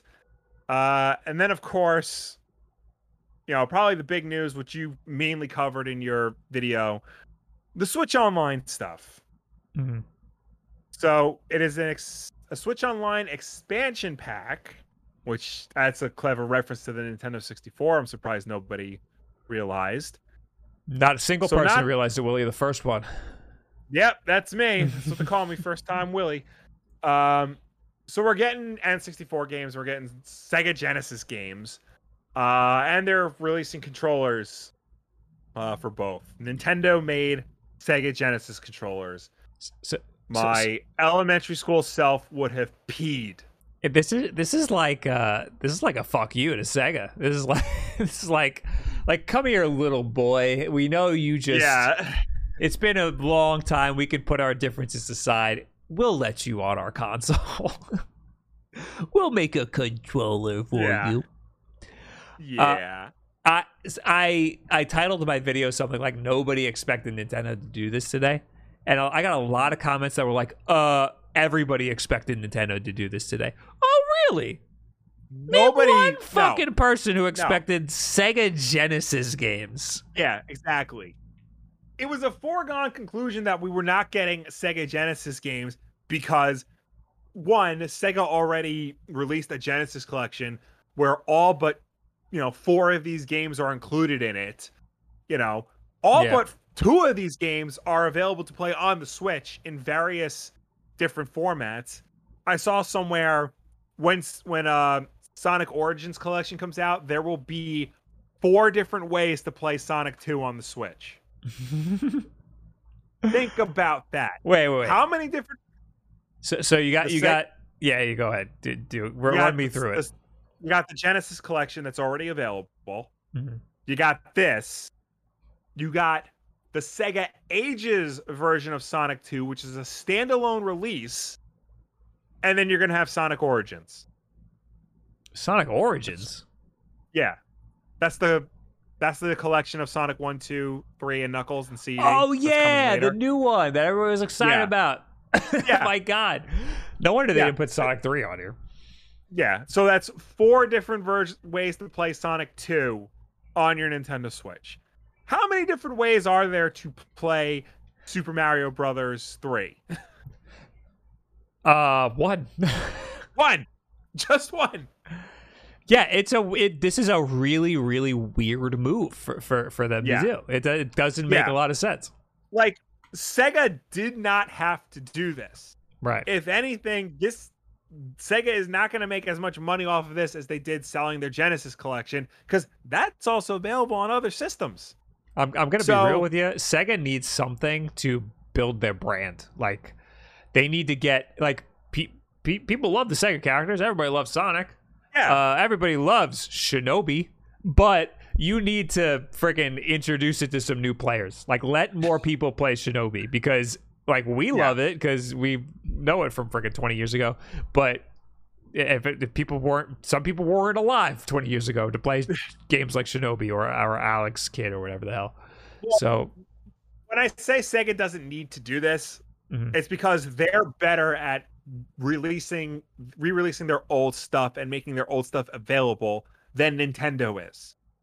Mhm. The only reason why I can think of them doing this is because this putting it on Switch Online attracts maybe a different market than people who, you know, probably people who bought the Sega Genesis collection are probably people who played Sega Genesis games growing up.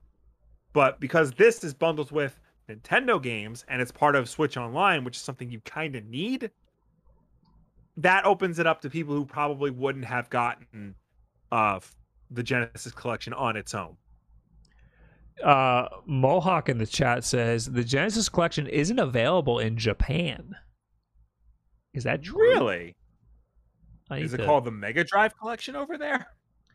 Uh, I could look it up. On, I don't have my Switch on me right now, uh, but I, I I could look that up on my Japanese account. Yeah. But I don't I I don't know how I can go to the Japanese eShop website. But that would make a lot more sense Yeah. to put Genesis games on there.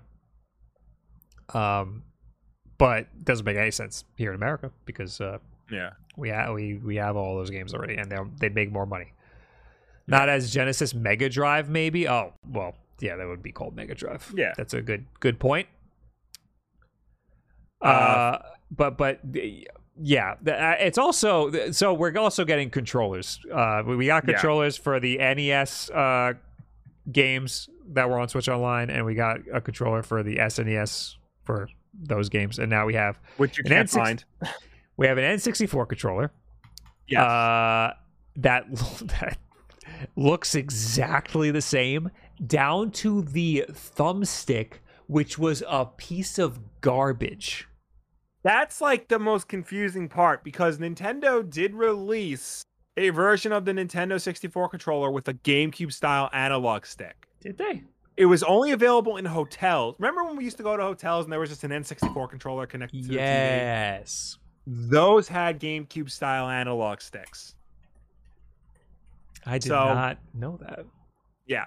So I don't understand. I mean, if they really just went with the old analog stick purely for nostalgia reasons, that's messed up, bro.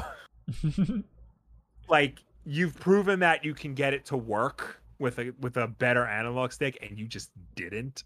The what? Uh, when I Google it, they look the same. The analog sticks. There is a version where it's like a Oh. GameCube style analog stick. The LodgeNet N64 controller. Oh, it's di- it's it. Is that GameCube? It looks just different. It doesn't look like a GameCube one, but it does look just Well, different. Yeah, it's, so it's not as like GameCube necess like completely a GameCube analog stick, but it's it's clearly different. So so, so th- there is a very easy mod to do where you could just put a GameCube thumbstick in a, a Nintendo 64 controller. Yeah. Uh, I'm very curious to see if that mod will work on this. I'd imagine the Yeah. internals are probably very similar. I'm curious if like people are gonna buy this, buy a bunch of these, and just take the analog stick out and put it in their N64 controller. So the N64 controller's thumbstick was fine for like a week, and then it immediately Yeah. got shitty on everybody I know's N64. So Yeah. uh, I I can't imagine. And there is a picture of it from the side where you see that it's just as tiny and shitty. So like I can't imagine Yeah. this being any good. Also, I'm curious, Will, how, what's your thoughts on us getting the three button Sega Genesis controller and Japan getting the six button? So, so I remember when the Genesis Classic, the mini Genesis came out. It was the same thing. We got three button controllers, and Japan got the six button controllers. And apparently, according to according to Nintendo spokesperson, um, the decision to release the three button controller in North America is because for US and Canada, a replica of the original Sega Genesis controller is the is the available model. This was by far the most widely used and well-known Genesis controller in these regions. So I guess Sega has some data that in North America, the three-button Genesis controller is what everybody knows, whereas apparently in Japan, everybody knows the six-button controller. I don't think that's true because everybody I knew who had a Genesis had one of each, and we all preferred playing with the six button controller. Yeah, how did we end up with so many Sega Genesis controllers? I don't know. We had we had the three buttons. We had two of the three the buttons. three we had buttons. two of the six buttons, and we had two of the freaking uh, fight pad things. Yeah. Which we we usually just play with the fight pads because they were better anyway. Yeah, But I mean, I don't I if they ever release a game for this that requires the six buttons like a Street Fighter or whatever, that's gonna that's gonna, you know, be a problem. Big time. I'm gonna be real. I don't think they're gonna. But I mean, well, so hopefully they, So- they hopefully they will let this this controller work easily with the Sega Genesis collection because uh Yeah. the Sega Genesis collection has weird control layouts. Like it doesn't work Yeah. with a lot of stuff. Even the freaking uh 8BitDo controller like it could get a little weird. Or some of the Genesis style controllers, they don't really work that well with uh with the Genesis Classics collection for some reason. Yeah. Um I also I've I tweeted about this, but uh Retrobit actually makes officially licensed Sega Genesis controllers that are wireless, are Bluetooth, are compatible with the Switch, are six buttons, and come in a different color. They can also come in clear blue, and they're cheaper. Mhm. So I I get why Nintendo's doing this. They did it with the other systems, might as well do it for this. But and you don't have to be a Switch Online customer to buy the, the Retrobit controller. Yeah, th- these I- things are friggin' fifty dollars each, and it makes a little Yeah. sense for the N64 controller because that controller is kind of a big deal. It doesn't make any sense for a Genesis controller. Yeah, I don't get why. I don't get why they're do why. I just don't see that selling. Mhm. because the people who would buy that probably would know to buy the retro bit instead. Yeah. And of I- course, uh, we uh, this is going to cost more money to even play these games. Yes, they haven't said how much more or even when these games are coming. Right. Uh, So, and and when the the only- controllers will be available. Yeah. I think the only thing that the Nintendo thing has on the Retrobit versions is that it's going to have like the home and share buttons on it. Mm. That's it. Is that really that important to you? Yeah, it's uh, the, even the N64 controller has the ZR button at the very top. It's very Yeah. it's a weird So- spot for it. Uh who who tweet who put this in the chat? Uh LJWVU uh put a tweet from Retrobit saying with all the exciting news coming to Nintendo Switch Online, we're happy to show off our big news, a big seg- six button Sega Genesis controller with an original port, a USB wired, and a 2.4 gigahertz wireless version with USB C dongle. More details coming soon. That's pretty dope. So once like Retrobit's already on top of things right now. So th- I'm also surprised that the Genesis controller that they made, that that Nintendo made, doesn't have L and R buttons at all. It just has the mode button, and then it has Which is home weird. and share. Because the three button controller didn't have a mode button. The mode button was only on the six button controller. And that Hmm. button was specifically so that certain games could be compatible with the six button controller. Interesting. I always just accidentally hit the mode button, and then nothing happened.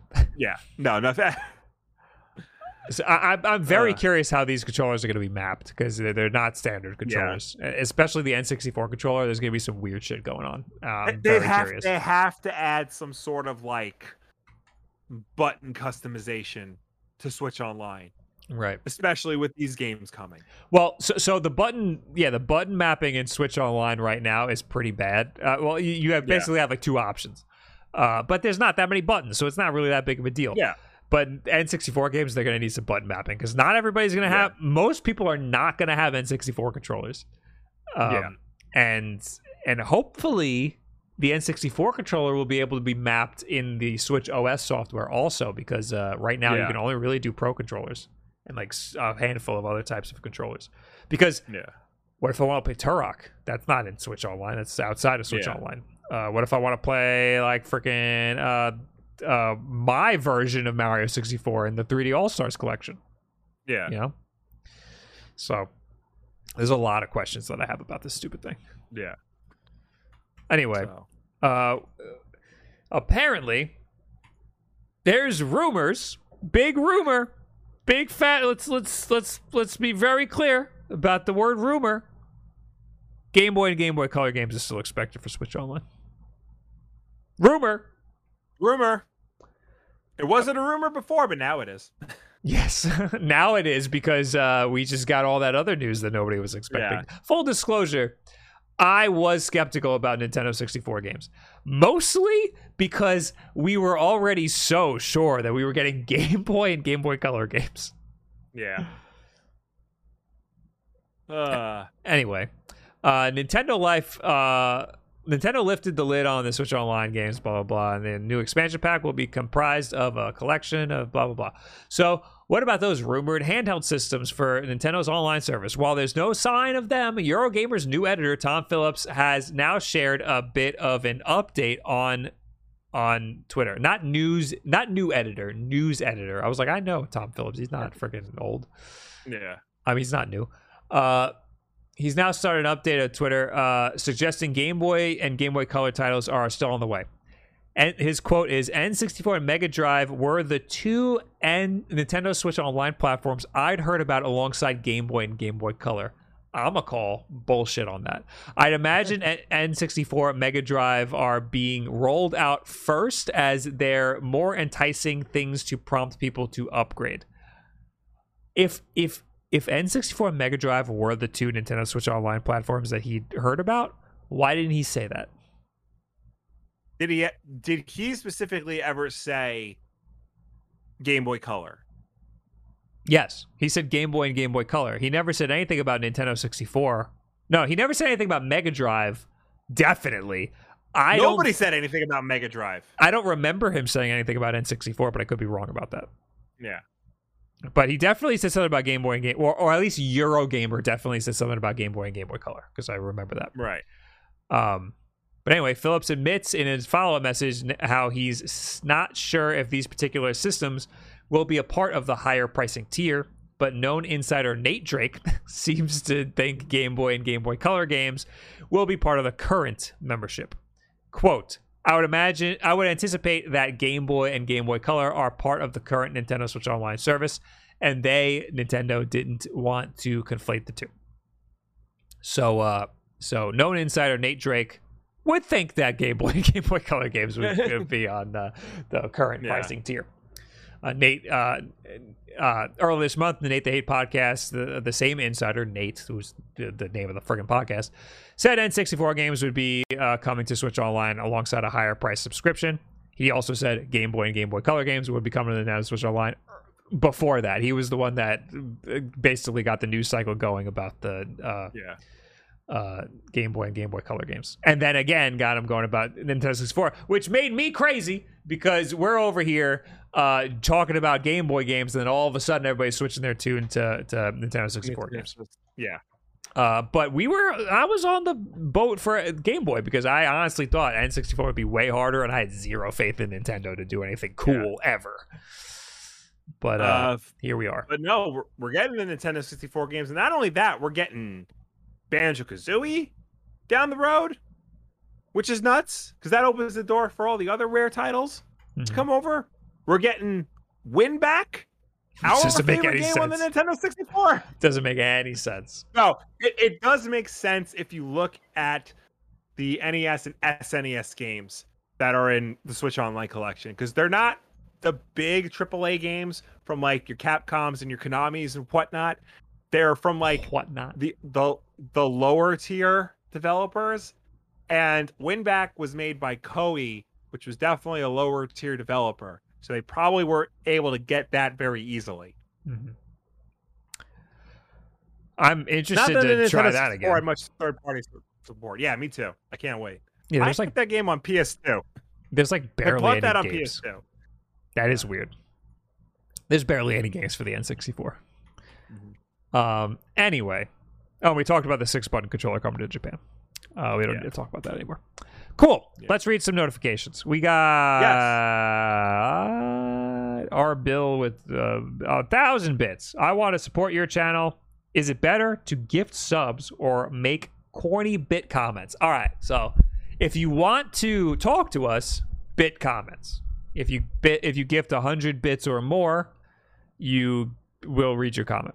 Um uh but if you just want to give us money, gift subs because then you're giving the community like like subscriptions. And if you get uh, a subscription, you don't have to watch ads when you click on in on the stream. Also, fun fact, 20% off subs right now. We get the same amount of money, but Twitch gives you a discount on the subs. So, and that's only going to happen until the end of September. So, you get a discount on subscriptions right now. But if you have Amazon Prime, you get a sub for free. So, you don't even have to give us any money. Uh, Seasol with 12 months, one year of hanging out with my two favorite scrubs. I don't appreciate that. Yo, I don't want no scrubs. Thank you very much. And Mecha Dragon with six months. Six months subscribe to Bros. Uh, how much I gotta pay you to draw ponies? No, leave me alone. I did a, I did a little brony joke at the end of my last video. I I saw that. It's a good little goof. Anyway, uh, let's plow through some of this other news we got real quick. Okay. Uh, Fortnite has officially been blacklisted from the Apple App Store. Um, Tim Sweeney, uh, CEO of Epic Games in front of the show, because he liked one of my tweets one time, uh, tweeted out and said, Late last night, Apple informed Epic that Fortnite will be blacklisted from the Apple ecosystem until the exhaustion of all court appeals, which could be as long as five years. Mm-hmm. So, Wow. unless you already got Fortnite on your iPhone, you ain't playing that game anytime soon. Interesting that it's not all Epic games. It's just Fortnite. Yeah. Well, I mean, that was the game that like uh that violated the terms of service. So I mean, I saw what did, what did it say? Oh, Sweeney also wrote Apple lied. Apple spent a year telling the world, the court, and the press they'd welcome Epic's return to the App Store if they agreed to play by the same rules as everyone else. Epic agreed, and now Apple has reneged in a, in another abuse of its monopoly power over a billion users. So Tim Sweeney is not going down without a fight. He is going to keep this this whole thing going until Apple basically caves. Good I- luck, bro. I I, do not want to ever be on the side of Fortnite, Yeah, but uh, but I mean they got a reason to be pissed off. yeah. I'll say. They, they just like Apple is basically preventing them from like accessing billions potentially of billions of customers. Yeah, they're being they're fighting real dirty. Back. Yeah. I mean, I mean, Epic was kind of fighting dirty in the very beginning, but uh, but Apple's like basically lying to them to try to try to screw them back. It's very strange. Um, Yeah. But also, we need to understand that it's not like it's not like Epic Games is like this is like the small like like like underdog. Like Apple's No. very big, but Epic is also very big. So Yeah, Uh, Epic is a lot bigger than people think they are. They do more than just Fortnite. yeah, So and Fortnite's also like the friggin' biggest game in the world. yeah, right, Um, of course. but yeah, they they they they, they control a lot of other games because Yeah. they, they make the freaking engine for like a lot of games. Um, yeah. So that's still going on. What else do we Yeah, have? Uh, Xbox will soon. An Xbox fix will soon let you resurrect your old Xbox 360 gamer picks. Yo, I love the picture they chose for this.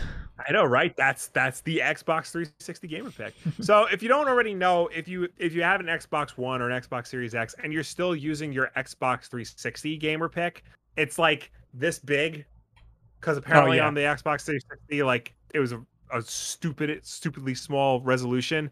Um, a programmer at Xbox decided to take it upon herself to fix that, and she found a way to fix it. And uh if you're in uh, if you're an alpha skip ahead insider you uh no sorry i, I just ahead too much. Basically they're going to roll out an update that will let you that will upscale your xbox 360 gamer picks to the proper resolution to display properly on xbox one and series consoles I wish that they did it with uh nearest neighbor scaling, like hard pixels. Yeah. Instead, instead of like trying to make it upscale, right? Yeah. They should have just let it be pixelated. Yeah. But uh that's great. I'm down for that. Yeah. Which is cool because I my Xbox 360 gamer pick was a Dark Knight one, and I like that better than the one I have now. Uh, my I thought mine was still my Xbox 360 one, but I guess not. It was just a picture of. Uh, it was just me. It was just my Yeah. face. Maybe I added a beard and it, it screwed everything up.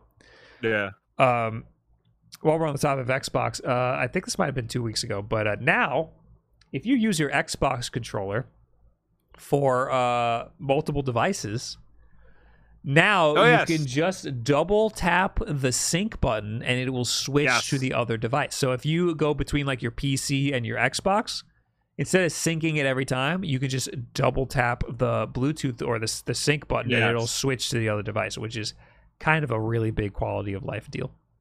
Yeah. Um. Anyway, uh, what else do we got? Crystal Dynamics is helping make the new Uh, Perfect Dark uh, game. Yes. Uh, so late last year it was announced that the Initiative, a new Xbox game studio, was working on an all new Perfect Dark game. And today they tweeted out that they are partnering with Crystal Dynamics, the world class team behind character driven games such as Tomb Raider, to bring the first person spy thriller to a new generation. The teams couldn't pass up a chance to work together. We're still in early development, but incredibly excited to use this unique opportunity to deliver on the on the vision for Perfect Dark. This is interesting because Perfect Dark is a first party Xbox title. The initiative was created basically just to make Perfect Dark. Um, and now that they're not just getting an outside developer, they're getting a developer owned by Square Enix, one of the biggest publishers in the world. So it makes me wonder like how that happened, how that Mhm. deal went down, why Crystal Dynamics approved it. I'm sure Square Enix had to I guess some had to have a say in this as well. And what this means for Perfect Dark going forward. Like what specifically is Crystal Dynamics working on? Are they going to be involved with future versions of Perfect Dark? Things like that. So I never played the one for the Xbox 360. I kind of want to, but I know it's very bad. Yeah, Um, it's it's not it's not great. I loved the original Perfect Dark, and I was Oh stoked when I saw this trailer when they revealed that it was friggin' gonna be Perfect Dark. Um, yeah. and I, I, I, I, I- like I wasn't sure what the hell to expect because I, this is a brand new studio, so who knows. Um, Yeah. But with Crystal Dynamics involved, this is going to be like a really big AAA game. Like I Yeah. wasn't expecting that. I was, I was kind of expecting like a throwaway game, but like now, now I'm expecting something huge, and I'm very excited about it. I don't know. I, I I think throwaway game isn't the right choice of words here. Um, but it is well, like you said, like bringing in Crystal Dynamics, like that just adds more layers to like the size of this game. Because Crystal Dynamics is a company that has experience making different kinds of games. The initiative is not. So Right. they can definitely bring in their expertise because they, they haven't just done Tomb Raider. They also did uh what the hell is that game? The Legacy of Kain. They've done Gex. They've done they did the Avengers game, which they which is noticeably absent from the release notes. Um but like they're a developer with years of experience. So hopefully they can bring that to Perfect Dark. I hope so too. I'm very excited about this game. Hopefully, there's uh, some multiplayer in it. It's friggin' sick. Yeah.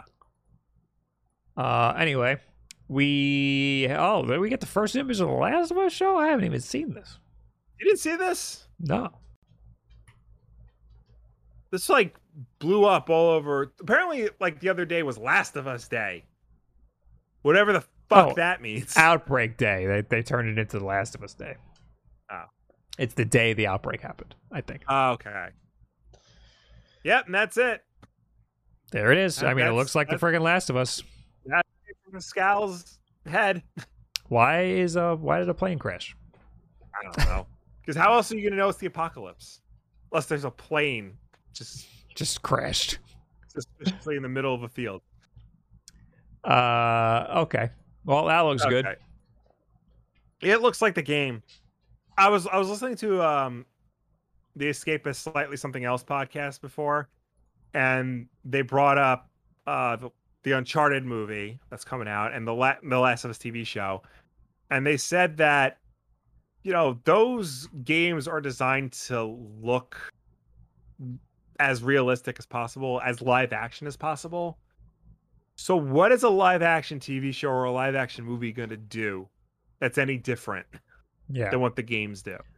I feel like it takes away a little bit because The Last of Us has uh, these moments that you can only really experience because of the connection that you have with the characters because you Yeah. are the character. like that's Last why it was such a big jarring thing when you were playing the game. The Last of Us One in particular was is essentially The Road by Cormac McCarthy, and there's already Right. a movie version of that. But what makes that work is that level of interactivity. You take that away, and you're just watching a knockoff of The Road. Right. It's kind of the kind of the same thing with Uncharted. You take away that interactivity, you're basically watching, you know, an Indiana Jones knockoff. So uh, unless I don't know what they can do to those to those series in a live action movie or television show format that can add to the story, especially if it's just going to tell the same story as the games did. I mean, I'm excited for more people people who don't play video games to experience that sort of a story, but it's Yeah. it's going to be a watered down version of the story. Like it like I feel like there's a lot you can't do in in a TV Yeah. show that you totally could have done in in uh in the the, the Yeah. the video game. But also the video game is yeah, like you said, it's they, it's very realistic. So uh it yeah, I mean it, it- they can't really do much different. Anyway, uh next up we have Donkey Kong is ex is the, the Donkey Kong expansion is coming to Nintendo World before before Nintendo World's even a thing. Well, this is specifically in Japan. Right. Since its opening, Nintendo Super Nintendo World at Universal Studios Japan has gained worldwide attention from fans and guests who continue to level up with excitement with uh, while experiencing the land's rides, interactive themed environments, and gameplay featuring iconic Nintendo characters. To further immerse guests into Nintendo's well-known series of games, Universal Studios Japan will expand the land to include a new area themed after Donkey Kong.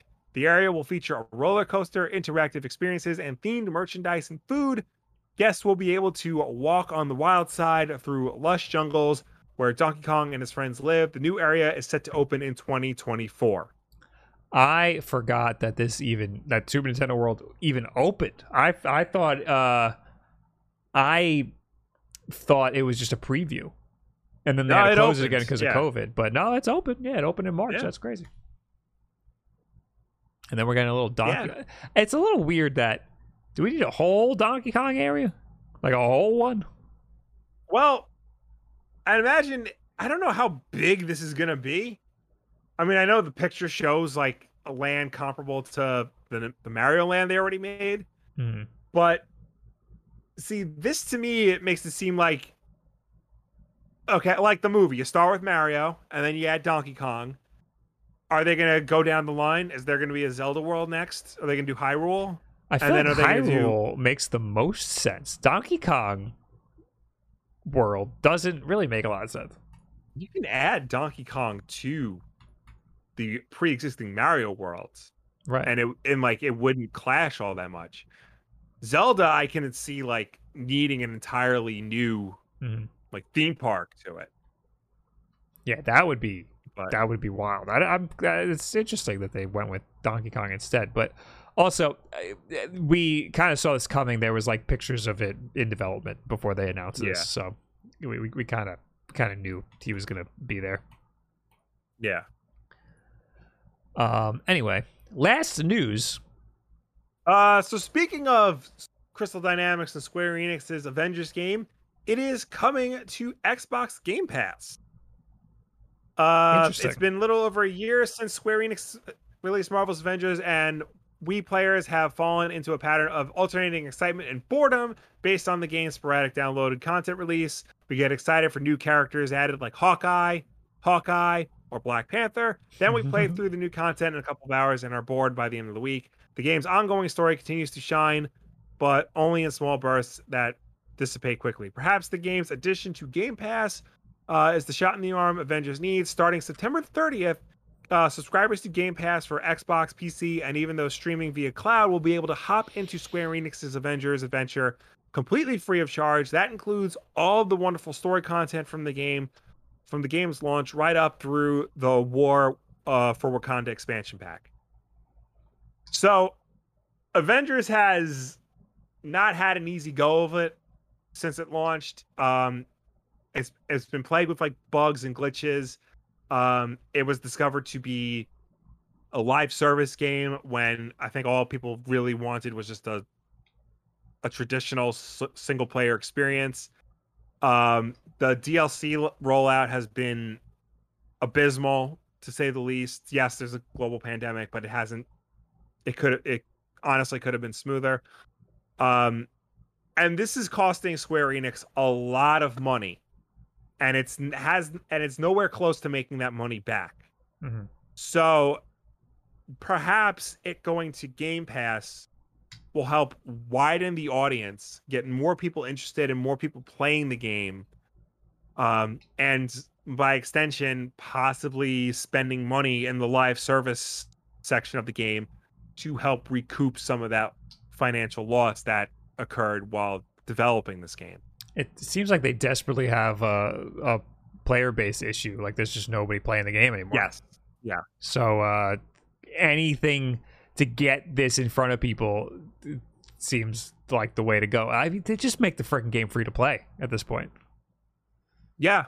or at That- least that have like a be the way to do it, preview. yeah. eh, Like at least have like a like a free till this level, like like a lot of Mm-hmm. games do.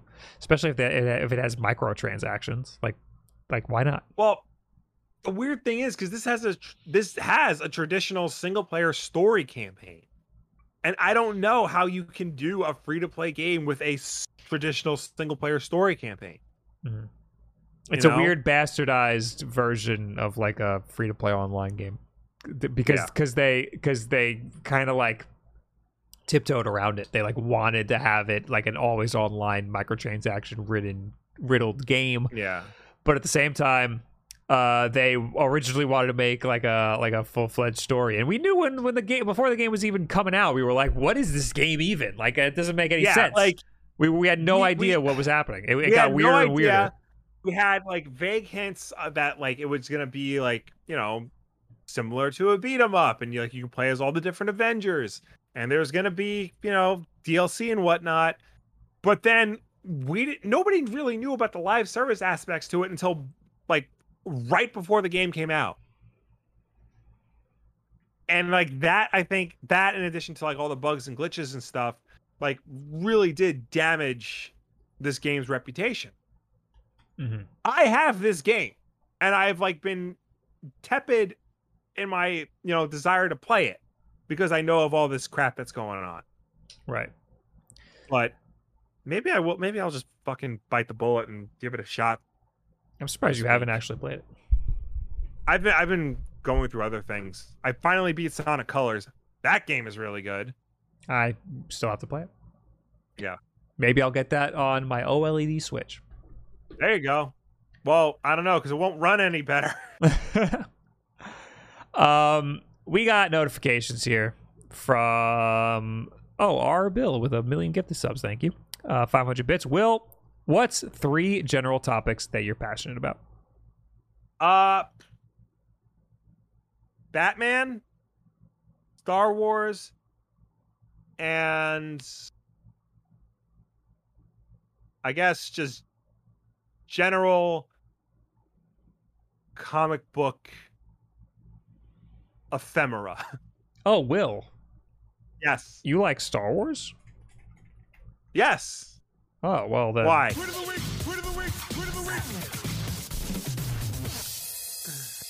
You got me. It's tweet of the week time. You stupid fucking bitch. You didn't put it in the keep. No, because I, I was searching for it while we were talking before. uh, this is by Jim Does a Star Wars or OBS Knobs. It's uh it's it's uh what's his name from Always Always Sunny? It's uh, it's Oh, from Mac. Always Sunny. It's Mac from Always Sunny looking at uh uh the the the, the, Charlie. the uh, Luigi, and it, and it says it, it- Dennis is Luke Skywalker, and Charlie says a bunch of ghosts crashing an Ewok party. It just them staring at each other. Get it? It's That's the, it's the end of Return of the Jedi. It's celebration. Anyway, uh, that was the tweet of the week. Uh, but we got more notifications. We got uh Bill X with a hundred. Our Bill again, 100 bits. Also, would you please consider to make a special live podcast for your European fans? It's four, 340 here, dudes. Yeah, uh, I would like to stream earlier in the day at some point and just see what happens. Um, can't promise a special podcast. Yeah. Uh, luckily, we're on YouTube. You can watch us there. Evolton with four months. Keep up the good work, Wolf Bros. You guys helped a long road trip last week bearable. Well, thank you for listening Oh, to us on and Glad making we could help out. and making everybody in your car listen. Yeah. All right, we'll talk to you people now. Yes. Well, first we got to answer last week's Wolfden podcast. Yes, All the people who posted on youtube.com slash Wolf Den podcast. Absolutely. In the in the comments of last week's Wolf Den podcast, we have the comic skeleton who says Bob's theory on it being a Game Boy controller is actually a good idea because oh, this is something that didn't age well. Because there was a Super Game Boy controller in Japan made by Hori. Yes, that is true. Hori did make a Super Game Boy controller. It's weird looking. That was us talking about the uh that because we knew there was going to be a controller for Nintendo Switch Online, and I said everybody's thinking it's N64 now. It could just be Game Game Boy still, but nope, Yeah. it is N64. Have you ever Are- seen that Hori Game Boy controller? Let me see. Hori Super Game Boy because Hori also made one for the GameCube that was designed for the the Game Boy Advance player, but they I- all, they originally made one for the Super Game Boy. I have never seen this. I've seen the I've seen the Game Boy Advance player controller. Definitely. Yeah. I have never seen this thing. I need this thing. That thing is very rare and very expensive. Window R, color X, speed Y, multi L. Those are the buttons. yeah, because I think you can change the speed and the color with the press of a button. Very strange. It must toggle Yeah. like through some. Oh, that's so. Yeah. That's so- weird. All right. Well, anyway, we have Sean Diggs says Will was wrong. Jedi Fallen Order was better than quote pretty good. I'll confess, I didn't finish that game, and I think I was just mostly talking about EA's general lack of trying with the Star Wars license. Mhm. You know, Jedi Fallen Order is without question the best of the EA series of Star Wars games. And I think the only reason why we got a a traditional single player game with no microtransactions um, is because it was Star Wars. They were willing to say people will buy it because it's Star Wars. I guess just just put it out there. But if that wasn't Star Wars, that game would have never been made. But I'm We- sorry I'm sorry, Sean, if I undersold it, but um yes, Jedi Fallen Order is without question the best of the EA Star Wars games, and it's not a competition. Yeah, uh, we have a reason to be mad at EA for how they treated the Star Wars license. Yeah. Uh, that Geek Zen says, really, really enjoying the Home and Applied Segments podcast. Always entertaining on my commute to work. Love you, bros. Yo, Home and appliance segment. Here we go. Ember mug. Yeah. Fantastic. Nice. Solid mug. It when you get to the end of your coffee. So the Ember mug is a mug that Bluetooth connects to your phone, and you use your phone to control the temperature of the liquid in the mug. It goes up to 145 degrees. Um, So when you get to the end of your coffee, it gets a little too hot. Mhm. uh because I guess it heats it up like like really quick. Um, I'd imagine but- like you want it to cool down as it goes on. Mm, yeah, that should be an option actually. As it gets, as you Yeah. get less liquid, I mean, it knows when it's empty. As it gets Yeah. less liquid, it should it should start to cool down a little bit. But uh, yeah, it's freaking awesome. I I could take my time drinking my coffee. It's freaking sick. That's that's cool. Maybe I'll Uh, get myself one. It's, it's a little pricey that thing. I know. I know. I bought it for you. Uh, Nick Molnar says, I maintain the state of mind that if there is one game I get really excited for per direct, I'm happy. I've learned from the particular overhype train that is the internet on Nintendo Directs.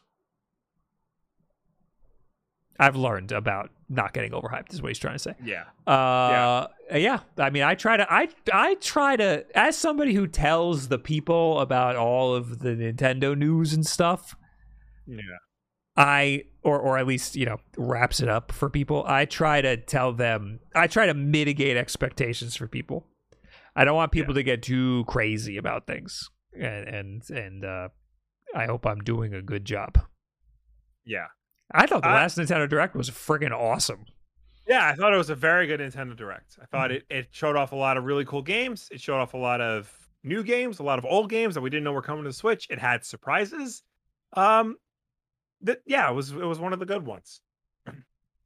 But maintaining expectations is important, not just with Nintendo Directs, with everything.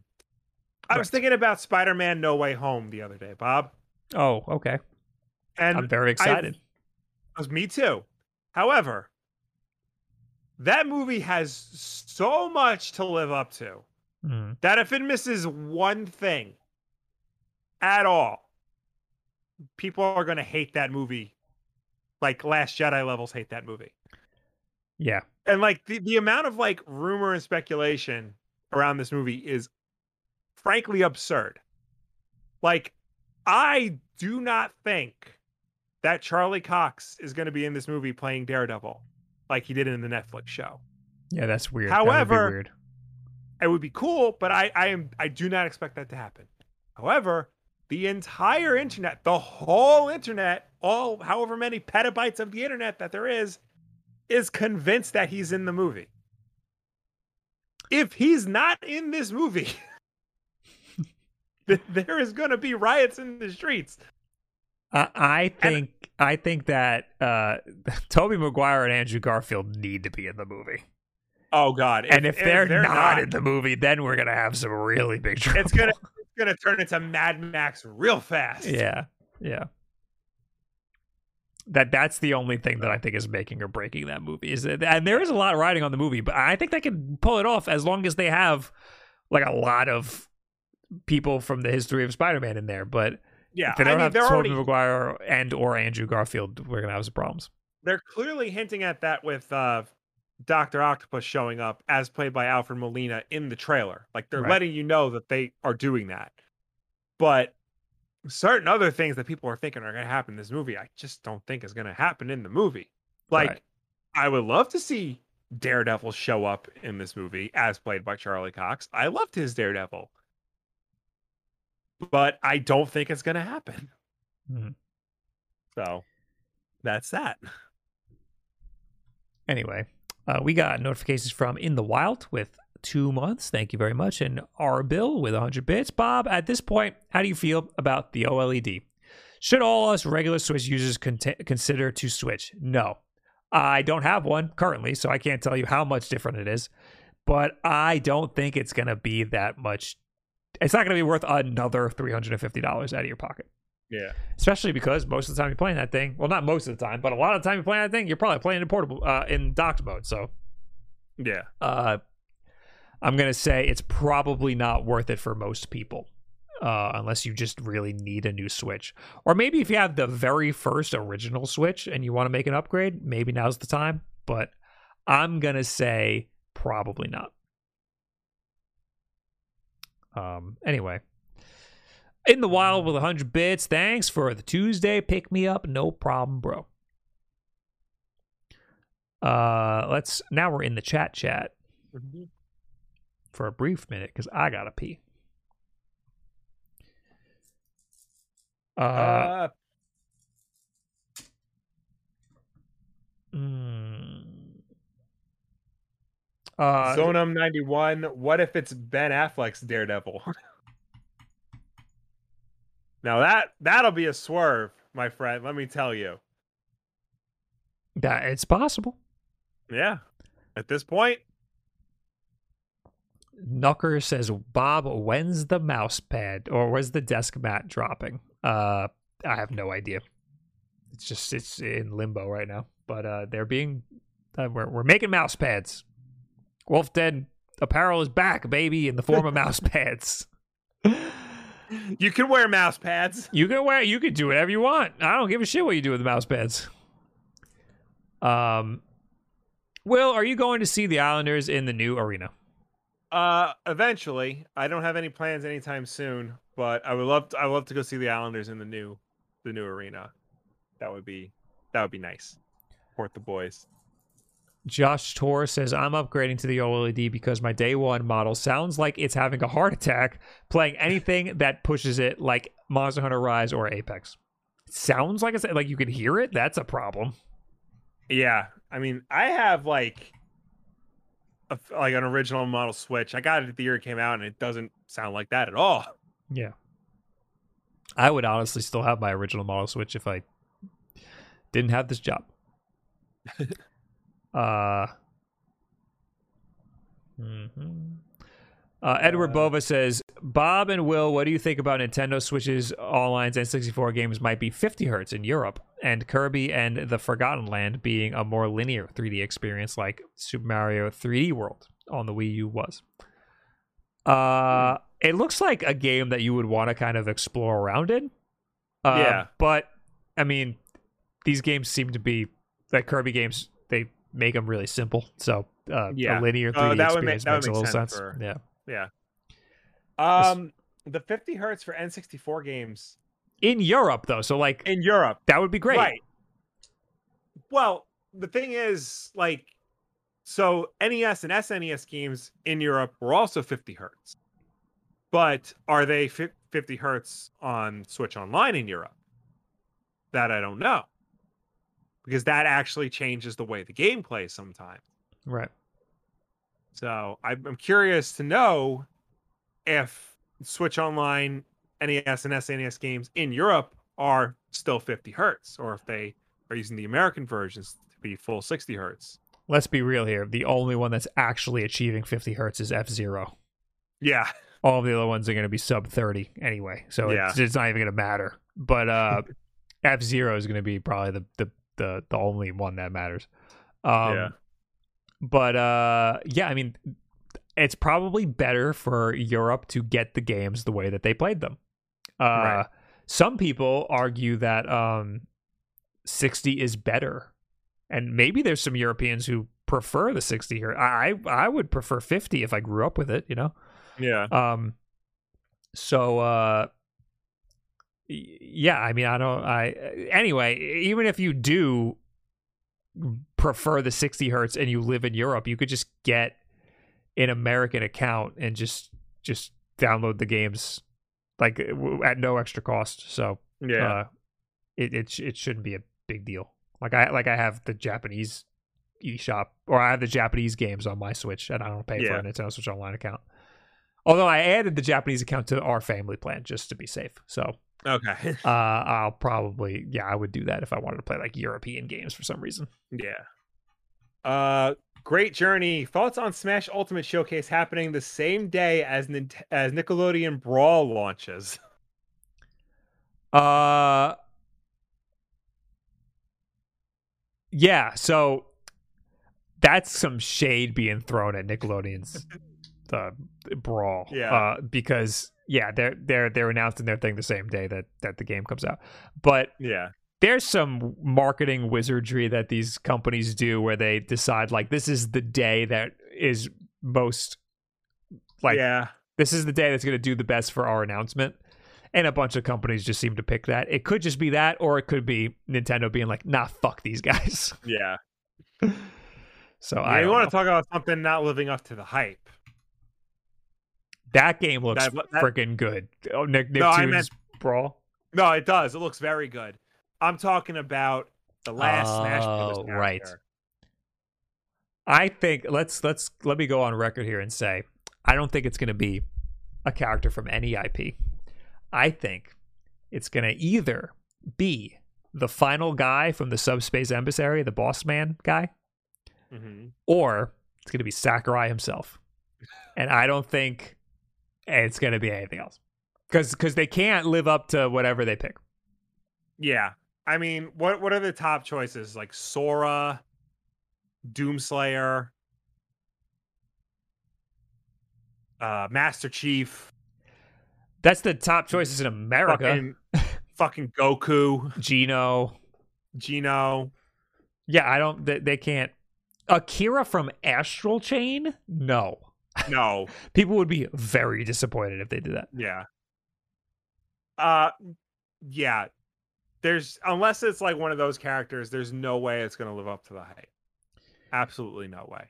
Yeah, it's gonna be. It's I.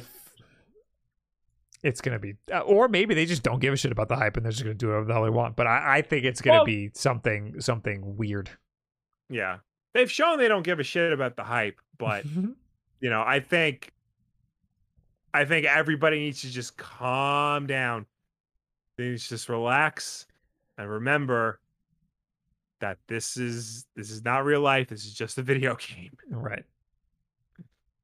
Why is it never Waluigi? That's like a meme pick, dude. Nobody actually wants Yeah. Waluigi.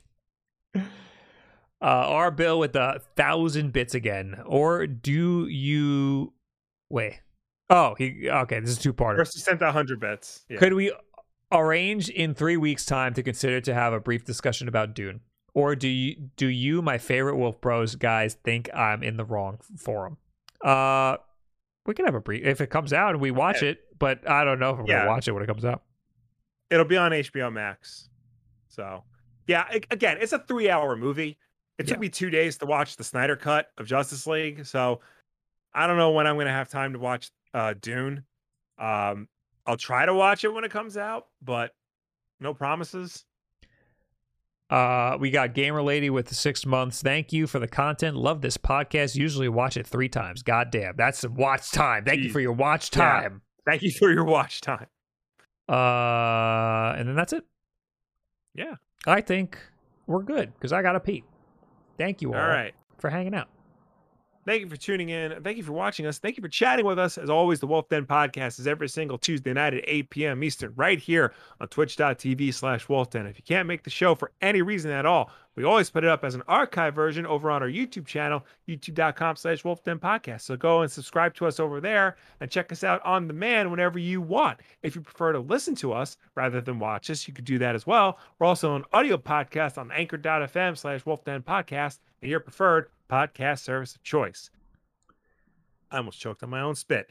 But no matter where you get this mm-hmm. content from, folks, please be sure to subscribe, rate, and review us because that helps us with placement on all of those respective platforms. You want to raid? You want to raid Ron Funches? Yes. Oh, he's not. Wait, what's he doing? He's not. I he's- don't- He's, not there. oh wait, I, got- I got the wrong screen. He's not there. He's just running into a wall. He's just AFK. Oh my god. Oh my god. Please can we raid Ron? We will. We will raid him. Yes. Guys, thank you all for hanging out. I will see you probably Thursday. This week's gonna be weird. I got some videos to do, but I appreciate you all being here and hanging out in the meantime anyway and checking out all the content and whatnot stay tuned for to, to youtube.com slash wolfden and all of our other forums. Thank you very much. We'll see you all later. Goodbye. Bye. say hi to ron